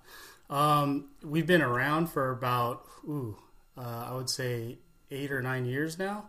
Um, and we actually started because we had a passion me and my brother had a passion for sports. We grew up skateboarding snowboarding and eventually surfing um, and in up in the bay area. And uh, we always wanted to have a connection to the things that we grew up doing we happen to also grow up in Silicon Valley where you're surrounded by technology and innovation every day. And that's kind of like everyone's MO is like, oh, what, what are you working on? So we went through grad school and all the normal education stuff. But eventually, when we all finished, we kind of had an itch to go start something that we always had a passion for. And for us, and the inspiration from this came from our dad, who's also an engineer, was he recommended, look, if you guys are going to go and do something, start your own idea, do something that has an impact on the industry that you want to work in. And for us, when we started thinking about it, the impact we could make could be on environmental materials for sporting goods, and, and now looks like beyond sporting goods. Wow, that's, that's it's pretty incredible. Um, tell me a little bit more, if you could, about your parents, because to have two sons that are so well educated and so together is pretty powerful. And I imagine that your parents were a big part of this. And I, I'm just, you know, whenever I see surfers that are like have PhDs, I'm like, wow, this guy's parents must really have their act together. So I don't even know him, but I want to congratulate him. Tell me a little bit about your upbringing there in Silicon Sure. Valley. I mean, did Yeah. you play baseball? I mean, Sure. Um, I, it's pretty normal. I think comparable to, to any other you know childhood most people have growing up in the U.S. and California. Parents immigrated um, back in the early '60s to the U.S. from the Philippines. Actually, uh, my dad wanted to become a pilot for Boeing, and my mom was was working in education and and social uh, welfare and education was paramount to them. Like they that was their opportunity to get out of their situation in the philippines. They looked at the us like most immigrants back then that there's opportunity in the us right? And that's to go make a life for yourself and make an opportunity for yourself. And they did that. Um, so for them education was everything. And that's what they instilled in me my brother and we have a younger sister who we all went to um, we actually all went to berkeley together uh, at different times but we all went through college uh, at berkeley. And me and my brother happened to be like interested in science and engineering. And my dad who's an engineer of course he's going to push us in that direction. And just you know it just happened out happened to kind of fill out that way so yeah. um, yeah, we, we just we just love thinking about hard problems, and I guess that was just the culture we had in our family. Right. Was to, to, to go into science and engineering, and we're lucky because growing up in California, where sun shines most of most year year round, um, you get to be outside a lot. And yeah, we did the normal team sports stuff, but we also grew up. My biggest inspiration was growing. There's two things. One is our family owned a '79 VW bus and a camper van, and we used to drive the coast from Mexico to Canada in that growing up. And for me, that was like the best memory of my childhood, and that's kind of my inspiration for working in sustainability and the environment. Is I have a, an appreciation for what that is, and I want my kids to have that appreciation as well. And I'm working hard to create memories for them to be outside and go camping and be in the water and all that kind of stuff. Um, the second thing is is we grew up in the time of if you skateboarded, right? This is the time of Powell Peralta and the Bones Brigade, and I I don't know a single kid of my generation. I'm 40 now who didn't idolize those guys, and for us that was like a huge adventure was to go out on your skateboard and just go look for animal chin, right? Search for animal chin, just go out there and just just be outside. Yeah. And so for us, that's where the passion comes from: is going out, exploring on your own, being in the environment. So yeah. cool and and here we are um, you know your brother and you uh, entropy resins um, and and and the like the big resin i guess or the big the big um, um, i don't know if product is the right word but the super sap resin Yeah. right? Like that was sort of groundbreaking right, so maybe uh, understanding that, that the listening audience is probably a little smarter than me and um, i have a hard time wrapping my head around it. So for a, a layperson standpoint Tell me, tell us about the super sap resin. What sets that resin apart from, say, just a poly resin? And obviously, it's it's relatively earth friendly. Okay. So so I have a tendency to, to get into the weeds here, so just go ahead and stop me, ask me Yeah. questions. But um, so we know we're pretty familiar with surfboards here. We're pretty, pretty familiar with the staple materials of a surfboard: polyester resin and polyurethane foam. And these are tried and true materials, invented back in the '50s. They've been around for a long time, and they're still the majority material that's out there. Now, keep in mind that these materials were engineered back then, and that, that chemistry hasn't fundamentally changed. And you know, there's a culture behind those materials now. I would say in the surf industry, and I'm I'm not going to say anything is good or bad. What I'm going to say though is that Don't worry, before this interview's over, I'm going to have you saying something's good or bad. okay, okay. Um, but but but the, the the other alternative materials that are out there, um, probably the most popular of the alternative materials to those polyesters and polyurethanes would be EPS foam and epoxy resin. And I think the main difference between epoxy resin and polyester resin is that epoxy resins they were engineered from the beginning. Keep in mind, these actually were also originally engineered back in the 50s and 60s as well. Um, they were engineered for performance, and they were engineered for performance. It, you have to think at the molecular level how these things behave, and when they form a plastic, right? They start as a liquid resin, and form a hard plastic, epoxies were engineered to have better mechanical properties. So that's first and foremost. And by better mechanical properties, I'm talking about things like flex and durability. It's just to use layman terms. Um, the other big thing difference between polyester and then epoxy resin is that polyester uses what's called styrene. Styrene is a solvent. It's volatile and it's actually on a target list in both the state of California and at the federal level in terms of it being a possible carcinogen. So, you know, it's already been red flagged by those out there. And again, we can go into a debate about this. I don't necessarily want to be, you know, good versus evil here. All right. I'm saying is it's on a target list regulated by right. folks out there who are whose job it is to look out for the health and safety of the environment sure. and people. So, epoxy, its big its big thing is it doesn't need styrene to, to in order to work, and so you can make an epoxy without volatile solvents. So that's just let's just talk about those base materials. Now, this is where SuperSap comes in. Is actually there was a project that me and my brother were hired on way back. We were supposed to make a paddle board for a well-known paddle, stand-up paddle surfer at the time, and he wanted an eco-friendly paddleboard. And the company that hired us gave us some resin to use, and it was highly volatile, highly styrenated. They used soy, and what we found out is they were just pouring soybean oil into polyester resin, right, and blending it up, and then saying, "Here's your eco resin," right? It didn't change anything.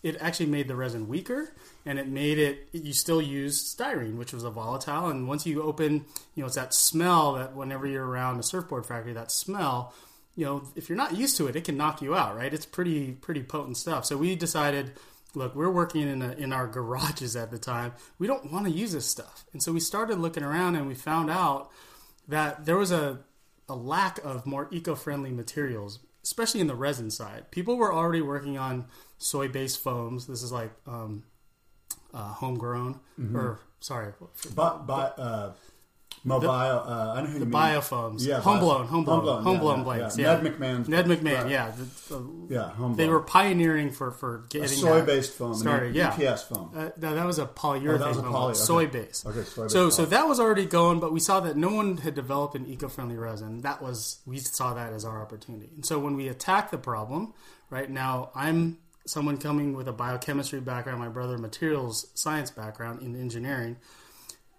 we're, we're pretty scientific about how we do it. And there are two things that we decided to improve upon. One was, look, we can use an epoxy chemistry. That's already mechanically better than polyester. Let's start there.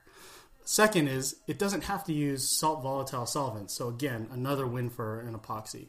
The last piece that was missing though was what's the impact on the environment? We didn't know how to measure it. We didn't know how to how one would quantitate that. So what we started doing was formulating our own materials and then talking to the vendors who supplied us the bio-based materials, petroleum-based materials, and asking where do your materials come from?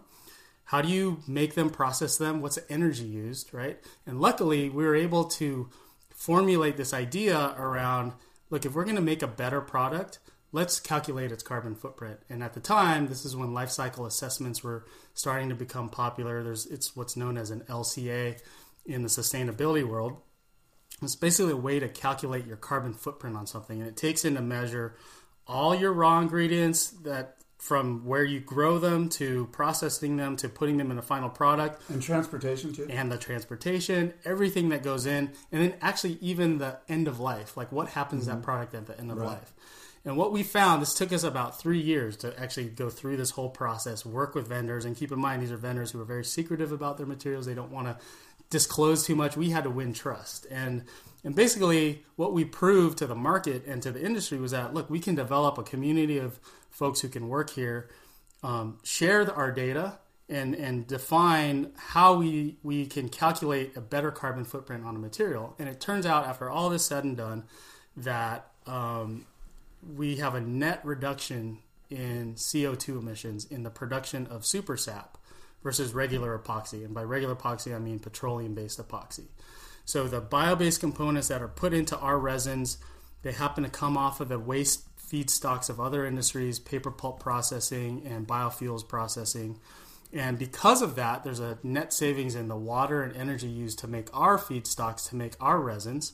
And, and in sum total, that's what it is. There's a net reduction. So basically, the, the numbers are here is that for every ton of petroleum based epoxy that's produced in, by traditional methods, it creates eight tons of CO2 emissions.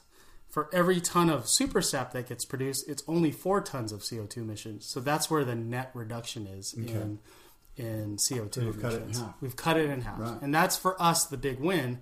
And if you you know one surfboard, okay, but if you start to think about where epoxy is used in the, ge- the world in general, coatings, composites, airplanes, cars, bicycles, it adds up. So was the difficult part in creating the super sap not necessarily the chemistry, but getting that LCA, doing those three years of getting the information to determine how much better it is?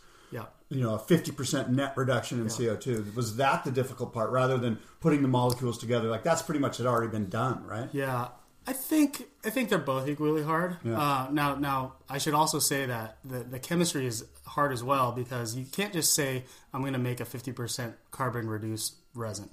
It still has to perform. It still has to have properties that people want. It still needs to look a certain way. Right. And that's that that combination of things. So the eco is just one more knob that you have to turn on top of formulation problems, cost, Right. you know, everything that it takes to make a product real for someone to use. And so But that was more in your wheelhouse, though, wasn't it? It seems like you, you Yeah. guys could handle that. That's where you came from educationally.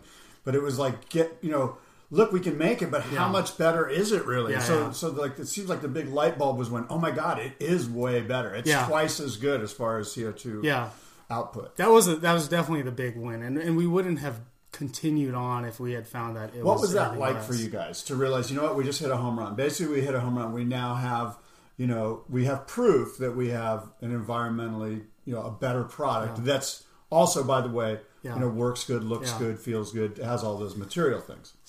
Okay, we Was saw that like yeah. a was that like a yippee like. Shark Tank moment? we we saw it that way. Yeah. But the reality is, the world doesn't see it that way, and Yeah. that was the, that was the looking back. Now, What year was that?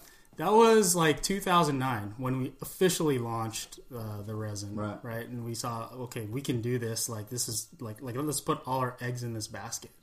And I would say it took us yet probably another two years to, Break down the doors. to right? break down the doors. Yeah. Yeah, and and And let's let's Yeah. speak to those doors Sure. because I want the listener to understand that. Look, you can make a great product, but if the industry doesn't adopt it, you're screwed, Yeah. basically, right? Yeah. And, and what we have really is a bunch of, for more or less, um, for lack of a better phrase, sort of ma and pa glass shops scattered throughout the coastline of San Diego and around the world. That's what the surfboard industry is. It's just a bunch of these little glass shops who have done business a certain way for a long time, and God bless them. They're just trying to make a living like you Mm-hmm. And I. Yep. And they're uh, they're friends of ours. You Yeah. know, they're friends of Rey's. They're friends Yeah. of Scott's.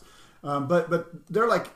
I, I sense that part of it, and I've talked to some of them about it, and they're like, you know what, we tried that in the '80s, and, Yeah. it, and it was hard to to do poly and to do epoxy at the same Yeah. time in my factory. And at the end of the day, the market's telling me that I should do poly because that's what's buying the boards. Yeah. So that was really the door that I mean, that's like the Yeah. tough. Beast. Right. How did that happen? Uh, it, it's it's. I can't say that we knew from the start. I can say that it worked out in the end. Um, and the way that I think, if I look back retrospectively, it's about communicating to the market, communicating to the customers, communicating to surfers, giving them choices. And I think, I think this the whole Clark foam debacle was a big enough impact that surfers around the world know about it, and they know the net impact of that was that hey, more choices in materials, more choices in my surfboard, more choices for me when I go out and want to have fun. And I think I think that is a part that speaks to people out there that you know you don't always just have to surf one shape, one one type of board, one material, one construction. And and that was kind of a catalyst to get people thinking that oh let me go try this other resin or that foam or whatever. Um, that was definitely a catalyst. I think the other part is you know we work with um, in the early days with a with a organization called Sustainable Surf, and and Kevin and Michael are these like kind of crazy eco guys out there, and they had this idea of like wanting to again what I just talked about talk to consumers to help promote market transformation, and they came up with this whole program and um, about you know how do you make an eco board and what does that mean? Now i could say entropy's idea of what an eco resin was was was way way way high and we it almost bit us in the butt in that we put something out there that was so high bio content so probably not use not similar enough to regular materials that it it probably turned a lot of people off And it took some dialing it back. It took you know making it clearer, making it wider, making it cure faster, making it not have all the issues, and then making making sure that all the performance was there that that would make the early market adopters skeptical. And Sustainable Surf, um, to their credit, also defined this as into a tangible tangible thing that they call EcoBoard. And I think that's a thing, the disconnect that a company like Entropy, a raw materials supplier, has in terms of when we talk to customers, there's a gap, right? And Sustainable Surf filled that gap. And I think that was another catalyst that helped the market understand, help customers understand. And when customers start understanding and they demand something, guess what? The manufacturers will make it.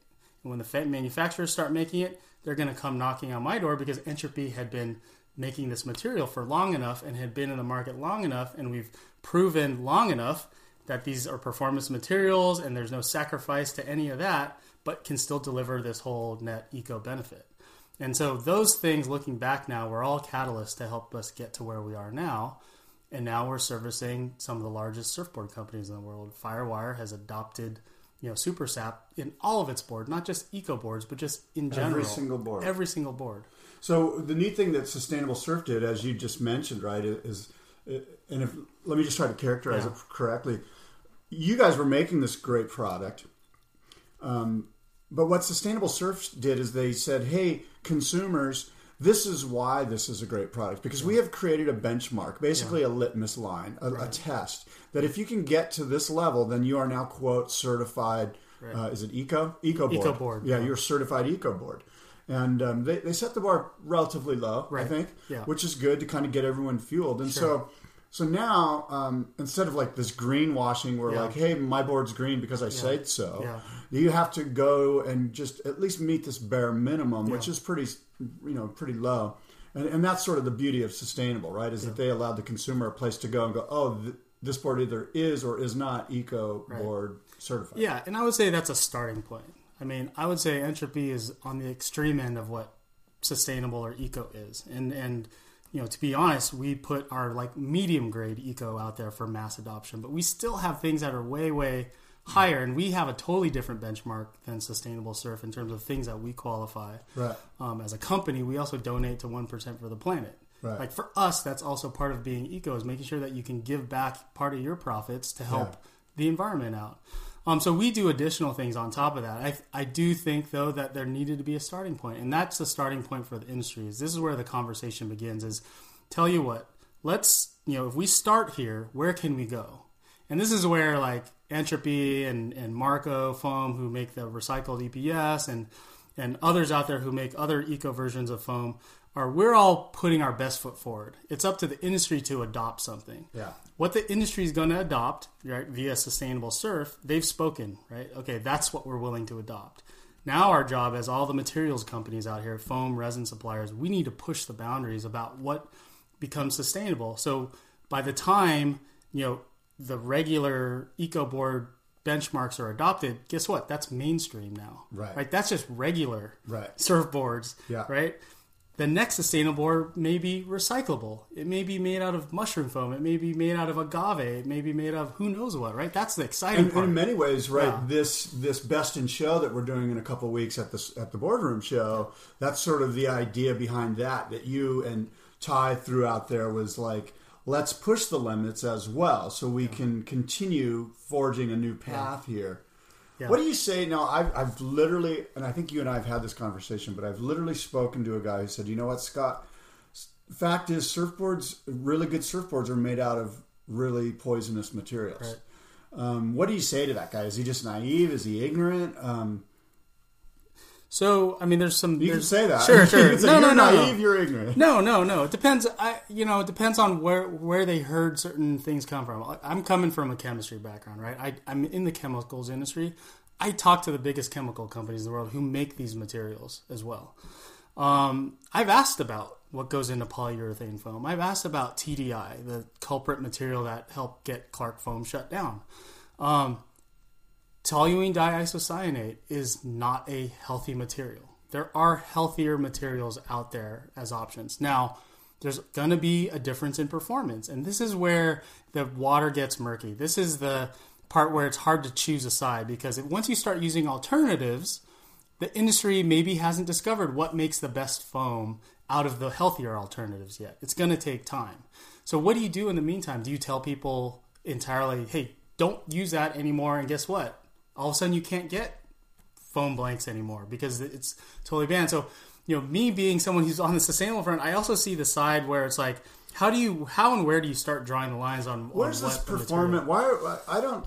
Are you sure that we're lacking performance on the Envirus? No. I mean, you say that, and I've kind of questioned whether Joe Blow, who goes down to Surfride or Hansen's or Jack's Surf Shop or HSS or wherever, and buys a surfboard, doesn't know and doesn't care and won't be able to notice if there even is a difference. That's true. The difference between a resin and, and the flex patterns Yeah. of that resin. I mean, they're just trying to catch the wave for God's Yeah, yeah. sakes. You know, Yeah. ninety percent of the consuming surf public. Yeah. You know, that we're not John John Florence. You know. Yeah, I think it's a bigger problem than just saying there's a material and then there's a surfer. It's everything in between, right? It's the guys who make the board, it's the guys who design the boards, it's the guys who put them together. It's actually that entire supply chain needs to figure out how do I use the healthier materials and take advantage of their properties, inherent properties, and make a better board out of it. The problem is when you start just swapping in eco or bio or anything, and then you say use this as a drop-in alternative, get, that gets a becomes really hard problem. That was that's where I'm saying There's just so many variables. so many like- variables. Yeah, it's like how do you just say and, gonna? somebody immediately throws a blanket on it, like, "Oh, it didn't work." Yeah, because but, that's exactly it. But it's like, yeah, well, you know what? The, the ideal situation is this foam, this resin, this time, blah blah blah. Exactly. But they're Yeah. going, you know, just give me everything, but I want the super sap or whatever. And oh, it didn't work, so that's lame. Yeah. That's just ignorance. yeah, and that's why I'm saying the conversation where we're at today is in the infancy because we're starting at where the industry is willing to adopt, and it's basically it's where what I just said. They're only willing to adopt drop-in replacements today, but I know there are shapers out there who are experimenting with the coolest new biomaterials, the coolest new eco-friendly materials, and totally changing their construction. They're totally changing the way they design a board, the shape, the flex, everything, the fins, to take advantage of those inherent properties that are in the healthier material. And that's where I think we need to head. So, so the problem is really that we're so used to poly, the poly world, We're lazy. we're lazy, yes. It's just and and you know, I it's hard for me to say it's anyone's fault because again, like we like you just mentioned, guys got to make a buck, right? Yeah. Guys got to make a buck, and guess what? We're used to making things a certain way, Right. and it's you know where you know I can't I can't blame anyone for that. Yeah. Right? The industry is it's a very complicated thing, and and that's why for me it's hard to say it's any one. Do you thing. think that the ma and pa glass shops are going to, at some point, retrofit, or is the transformation rather in new glass shops that spring up and start as, for lack of a better phrase, eco board glassing houses? Right. I, th- I, it's it's starting to happen. I think um, you know there's a few handful of glass shops out there who do that. You could even look back to the days when Stretch Stretch kind of pioneered epoxy. Well, there's guys in the '80s that Yeah. were doing it. Um, Clyde Beatty Jr. Yeah. was a big time epoxy guy, Right. and Steve Brom, and this was like '81 Yeah. or earlier, maybe. And um, some other guys too. I know that the guys at Moonlight they played with it, and it's interesting because I think what kicked it off, at least for some of them, was the sailboard, the windsurfing Right. revolution. Yeah. But anyway, I interrupt. Go ahead. No, sir. no, I, I- I think that, that that was definitely a starting point. I think the epoxy choices they had at the day at that time of day, they were not the best choices. Like that's what the industry had, and they were not the healthiest either. So a lot of guys got burned on that. They were yellow. Yellow, They yellowed really yeah. fast. They were highly sensitizing, meaning you could get allergic to it really Right. quickly. Yeah. And um, yeah, they were strong, but it's like you know the surfboard industry wasn't really into that. A yellow surfboard that Right. you know like my glassers could get sick from. That's what's the point then? Yeah, right? yeah. There's a lot of lose lose there. Yeah, but what happened was, you know, to, to, to the credit of a lot of the epoxy pioneers out there, is they stuck with it. They waited for the industry to come up with better epoxy materials, and now it's at a point where, yeah, epoxy is actually, you know, a stronger, clearer material that over poly, and you know, there's it's a lot safer now than back in the day. So it's a better choice. now. So, interestingly, it could be argued, and they might be Firewire Surfboards uses only your Super Sap on every single board they do. Any Firewire you see in the market has your resin on it. right. Um, this is a great thing. They're probably, if not already, the largest surfboard manufacturer in the world, right? Yeah. I, I don't know numbers. Um, I would assume. I mean, now that Kelly Slater's on board, there's only upside, right? Yeah. And this is one of the reasons, one of probably a bunch of different reasons that Yeah. Kelly got involved is that he saw the environmental upside to this because he's he's like minded. Yeah, I like I I'm uh, on the assumption, just like uh, most of the market out there, that Firewire is a major producer. I think to their credit, they've decided early on, and to Mark Price's credit, they decided early on that sustainability was a part of their mission on top of performance or in addition to performance. Like that was the cool thing is they never sacrificed performance. And now that you have Kelly, the foremost uh, surfer out there who cares about performance, and also one of the leaders who cares about sustainability. I mean, a guy who bought back carbon credits you know, for all his years of traveling to contests. That's I mean, awesome. That's huge, right? And those, so those. I did two, not know that. Kelly Oh, yeah. Slater bought back carbon credits. Yeah, That's, that's cool. So it's amazing that those guys have teamed up now, and I think you know it's testament to where the world is heading. Is I think, uh, yeah, the writing's on the wall. if I go on a surf trip, how many? Um, what's my carbon footprint like? Like, in other words, um, you know, I often think, oh well, I'm, I'm gonna I'm gonna go green. I'm gonna better my situation and, and like leave the wood pile a little higher than when I got here. So I'm gonna I'm gonna buy an environmentally uh, sensitive eco board. Okay. Aren't I better off just not going on a trip to Indo? Like, how much carbon footprint is in an airplane? Is it, There's a is it like, how many surfboards? footprint. Like, can you can you tell me that a trip to Indo is equal to me building like fifty or hundred polyurethane surfboards? Yeah, I can't. I can't. You don't know I those can't. numbers? I don't know that number off the top of my head. It's huge, though. I mean, transportation is the killer in terms of carbon footprint. And Right. yeah, I think there are everyday lifestyle choices that people can make about like, you know, do I need to drive a certain place? But you know, part of being eco is also about what is my life like in terms of the lifestyle or the life choices that I make. Are you sacrificing what you're here for, which is to live, right? If I don't go on the surf trip and I don't get to experience things, and maybe I'm not exposed to new cultures or whatever it is, is that any better for the world? I don't know, right?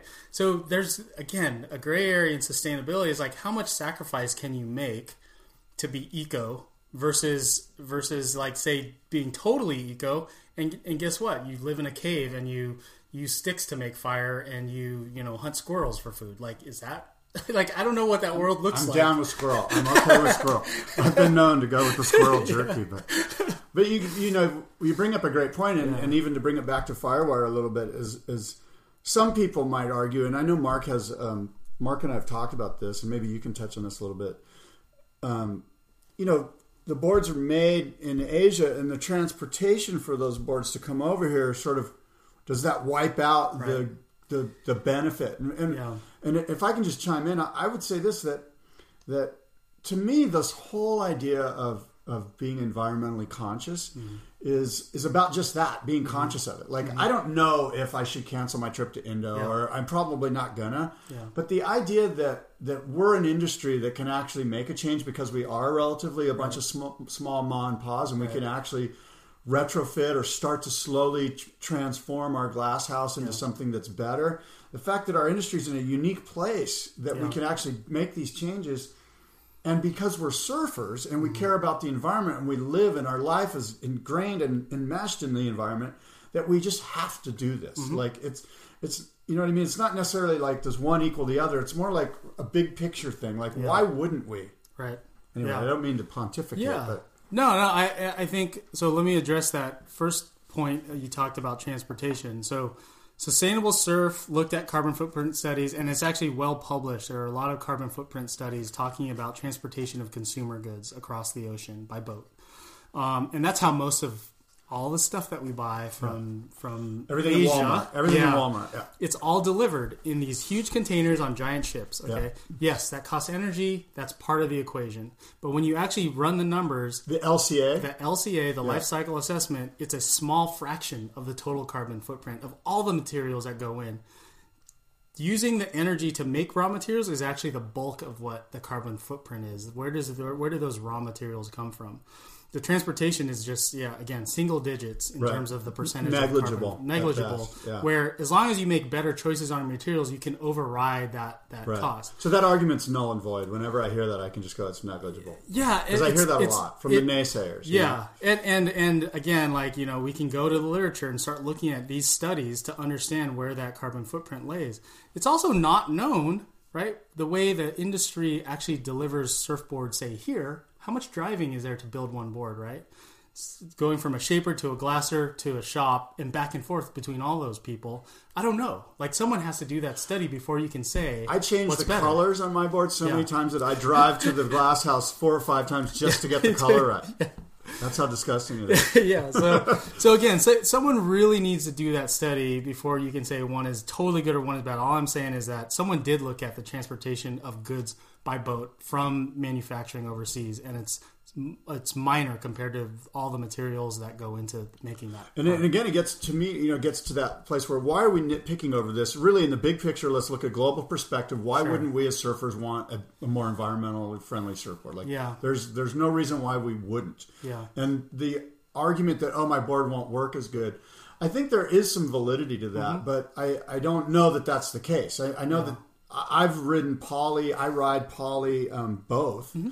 And um, I'm used to it. You know, there's this dampening. You know, you hear the word dampening. There's this there's sort of this softer, and I don't even know if it's true or not, you know, but I do get the sense that if I'm riding a longer epoxy surfboard uh, with an EPS core, Mm-hmm. that it's a little bit more like, you know, um, you know, like a little bit st- more rigid, perhaps. Ping-pongy. Yeah, Yeah. and and and so there's this dampening. I've even heard some, a really well known, uh, legendary San Diego shaper say. Um, you know, a board, a polyurethane board's at its best two weeks before it delaminates Right. because it's just beautifully, Yeah, beautifully flexed, flexed. You know, So, so you're dampening that most surfers experience and say that's the magic flex property. That's actually your board breaking over time, right? Your foam is crumbling, Yes. your glass is cracking, and your resin is breaking, and eventually gets to the perfect breaking point, and, then it either dies or or it just becomes like you know useless. The flex is gone, right? And that's a that's a thing with like the new like they're not even newer materials. That's the crazy part. EPS epoxy has been around for a long time. Yeah. those things can maintain their property. I think the problem that, as you described, like the difference in feeling that is could be a turnoff. is for, that mental? No, no, there's actually a difference in feeling. Yeah. But the thing is, it's because we as the board builders have tried to design EPS epoxy as a drop-in replacement for Right, poly. It just right, doesn't work that way. right. You have to reconstruct and take advantage of those properties. So guys like Firewire started playing with different construction techniques. Guys like E-Tech started playing with the different layups. Guys all over the world started messing with construction so that they can get the right tuning. Right. And there's so much interesting stuff Yeah. out there, isn't Yeah. there? Because I know that you know there's different. Um, even the stringers now aren't necessarily all made of wood; they're made of other composites Yep. and stuff. And Yep. there's all this um, sort of inlay stuff that they're putting in the middle of foam blanks. And I mean, it really is sort of wide open. And we really are. There's almost so much stuff that it's it's semi overwhelming. You know, Yeah. it's like oh, you know, like, Totally.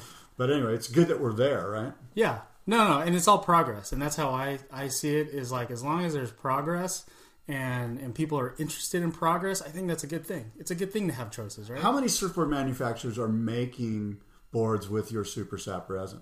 um, pretty what much. percentage of the market do you think, or or how many manufacturers are purely using super sap? I, I mean, is grain, Yeah, grain surfboards. grain, firewire, Yeah, pretty much every Moss, major Jake is Jake Jake. Jake Moss, E Tech, you know Wagner uses a John lot of- Wagner, a lot of you know from from small shaper to big shaper, we we're across the And up in San Francisco, you have a pretty good foothold, don't you? Are there Yeah. guys up there that are Yeah. that are on board? uh, Danny Hess was like course. one of our big proponents early Right. on and still supports us today. Um, he gets all his boards glassed at Stretch. Uh, Stretch is an epoxy pioneer, so like Right. you know to be able to go through there. He's sort of that classic windsurfer guy. Stretch is one of those Yeah. guys that I think was used Yep. to it Yep, them. and th- those guys care about performance first and foremost, and so I think that's the testament here is that Exactly. that we've passed the performance test. Now we're just trying to get people to understand that it is a better material because of all the kind of quantitative stuff we put behind it.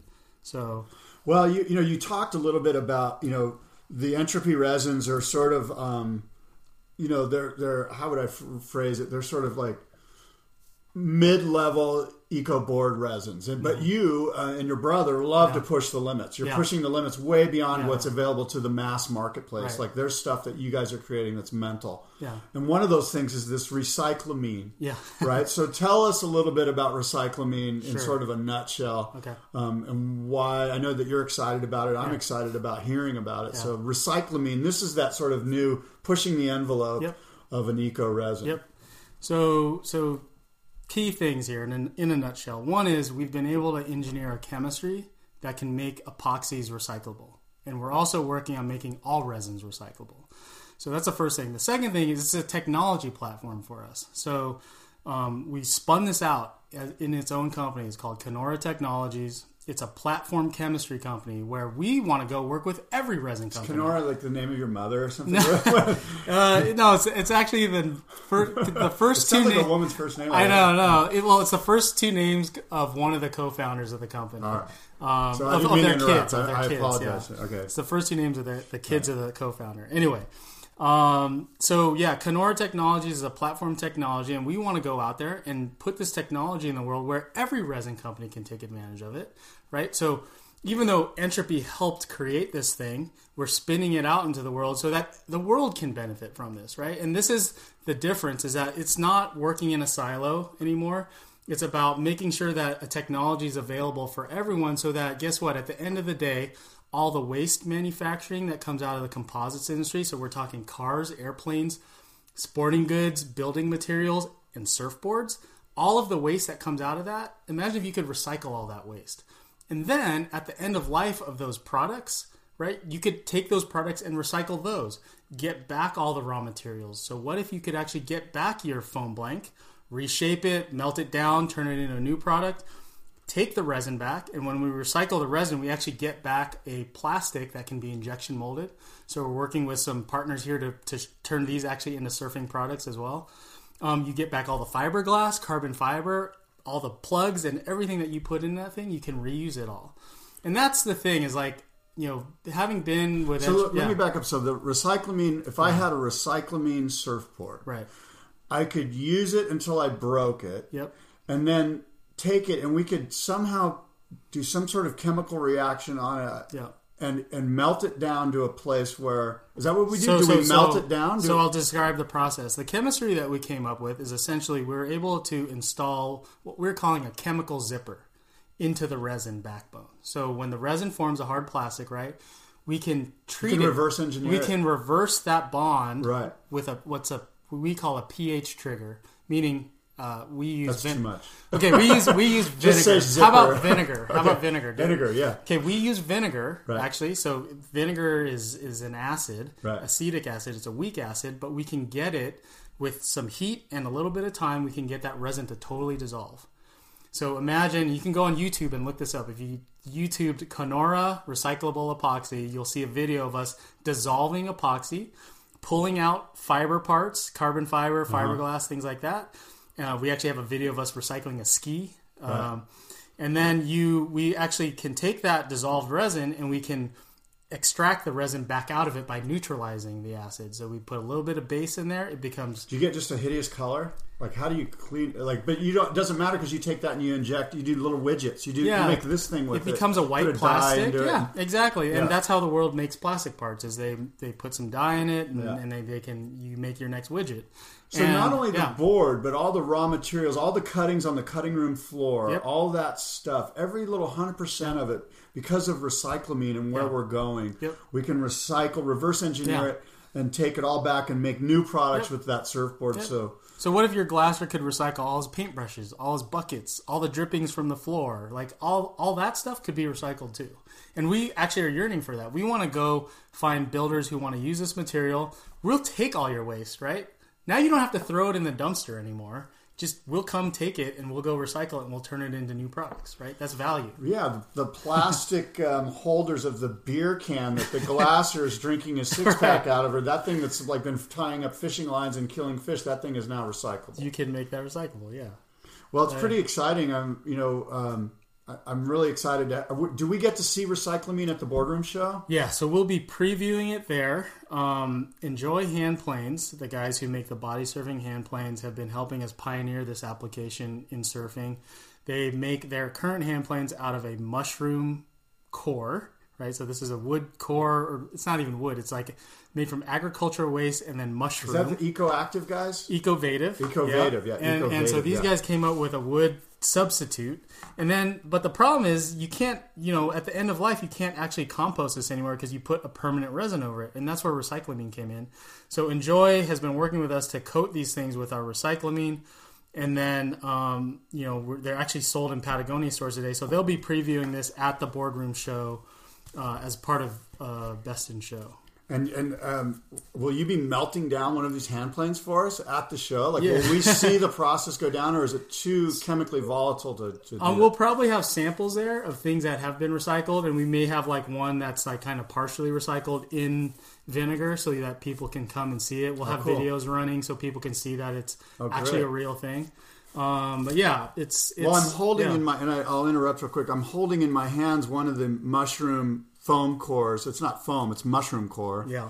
uh, hand planes, and it it's very solid, and it looks a lot like um, like a compressed, like a um, like a piece. What's that word? Particle board. Particle board. Yeah, Yeah. compressed particle board. It looks Yep. like the particle board you'd get at Home Depot. Yep. And um, Ed Lewis and the guys that enjoy hand planes will have some of these to Yeah. show off too. Yeah. Well, look, we've got this best in show coming up, right? Um, Entropy Resins and Marko Foam are presenting Sustainable Surf's best in show. Um, I really, really appreciate Rey and the guys at Entropy and Ty at Marko stepping up. By the way, these guys, these two guys, these two companies have been stepping up for a long time, and uh, you guys deserve all the credit in the world for sort of leading the way, continuing to lead the way. As you know, there's there's going to be a bunch of players in the space now, and you know we were just talking to a guy who's got an entirely agave, 100% agave surfboard, you know, which is really out of left field. Uh, but there's some guys that are actually trying to tap into the marketplace, you know, and, and take a little bit of your business away, perhaps, and maybe not, and whatever. And competition's a good thing, right? But it, it's great that you guys stepped up for best in show, and that you're gonna, we're gonna see a lot of these new companies, these new resins. We're gonna see recyclamine. Pretty excited about it. Um, as you can tell, or maybe it's the coffee working, but but We're I- excited too. We're I excited mean, what do you expect? Uh, you know, to, uh, out of Best in Show, what are you expecting to see there? I, I would love to see people pushing the bar. I mean, you know, that's the thing is like you're talking to guys who have been trying to push the bar and have kind of, you know, have kind of been beaten up for doing it, right? And I would love to see people join the club, right? To me, it's okay if we have more competition. The more the merrier because in the at the end of the day, this should be better for the planet if people are really trying to replace their mainstream products and materials with things that are healthier for the planet, right? And so you know we we would be hypocrites to say that that's not a good thing um, you know business is business look and I and I could say that entropy we've made our choices about how we want to compete and for us it's all about innovating pushing the bar. We're the only company who only does eco products. We don't have some non-eco product out there that we're pushing. We're only doing this. We're the only material company that's donating 1% for the planet. You know we're trying to walk the walk as much as we can for a small materials company. And I think, you know, that's something that we try and share that passion with our customers and the market. And I think people see that. And for us, Best in Show is a great platform for that. That's why we chose to co sponsor with Marko, because for us, here's our opportunity to say, look, you know, we know there's competition out there, but you know what? Come on in, right? Like, come join Best in Show, come be there, because this is where we think things should be heading. Which is the uh, good resin and foam? What's the good resin and foam? Okay.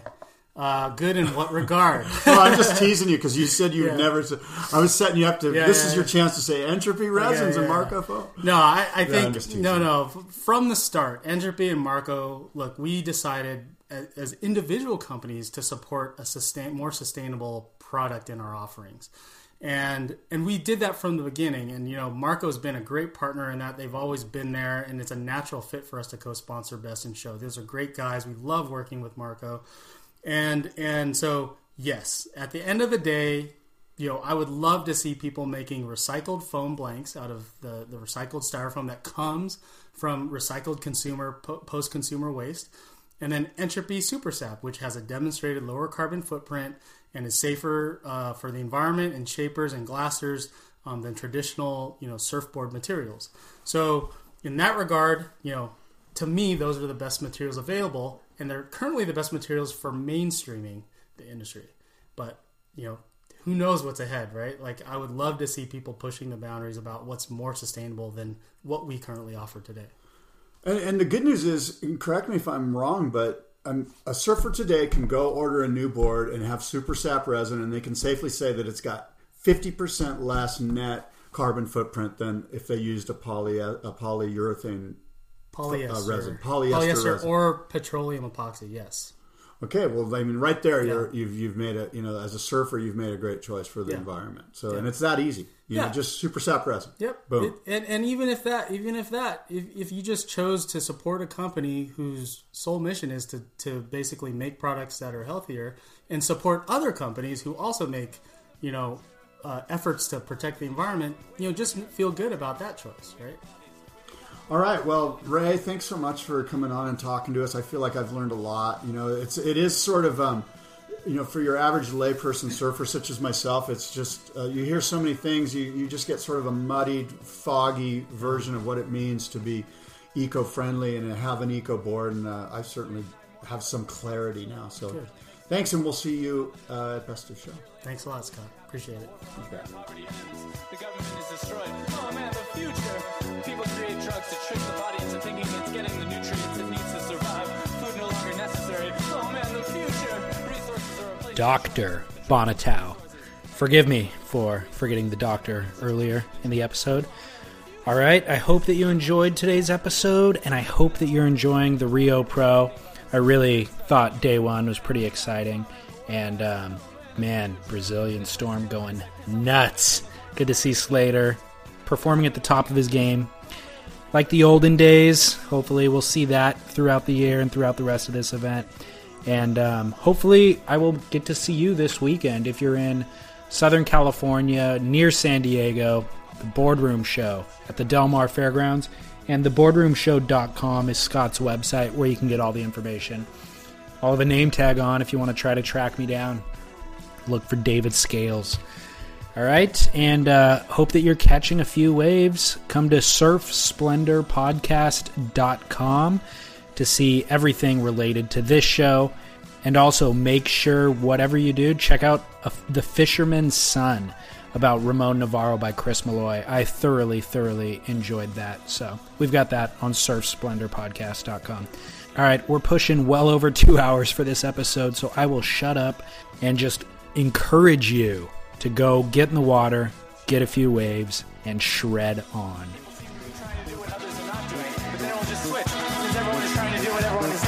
that turns into what everyone is essentially doing. And then people will just start doing what other people actually are doing, but consciously aware of it, and approaching it in an artistic manner, rather than obviously following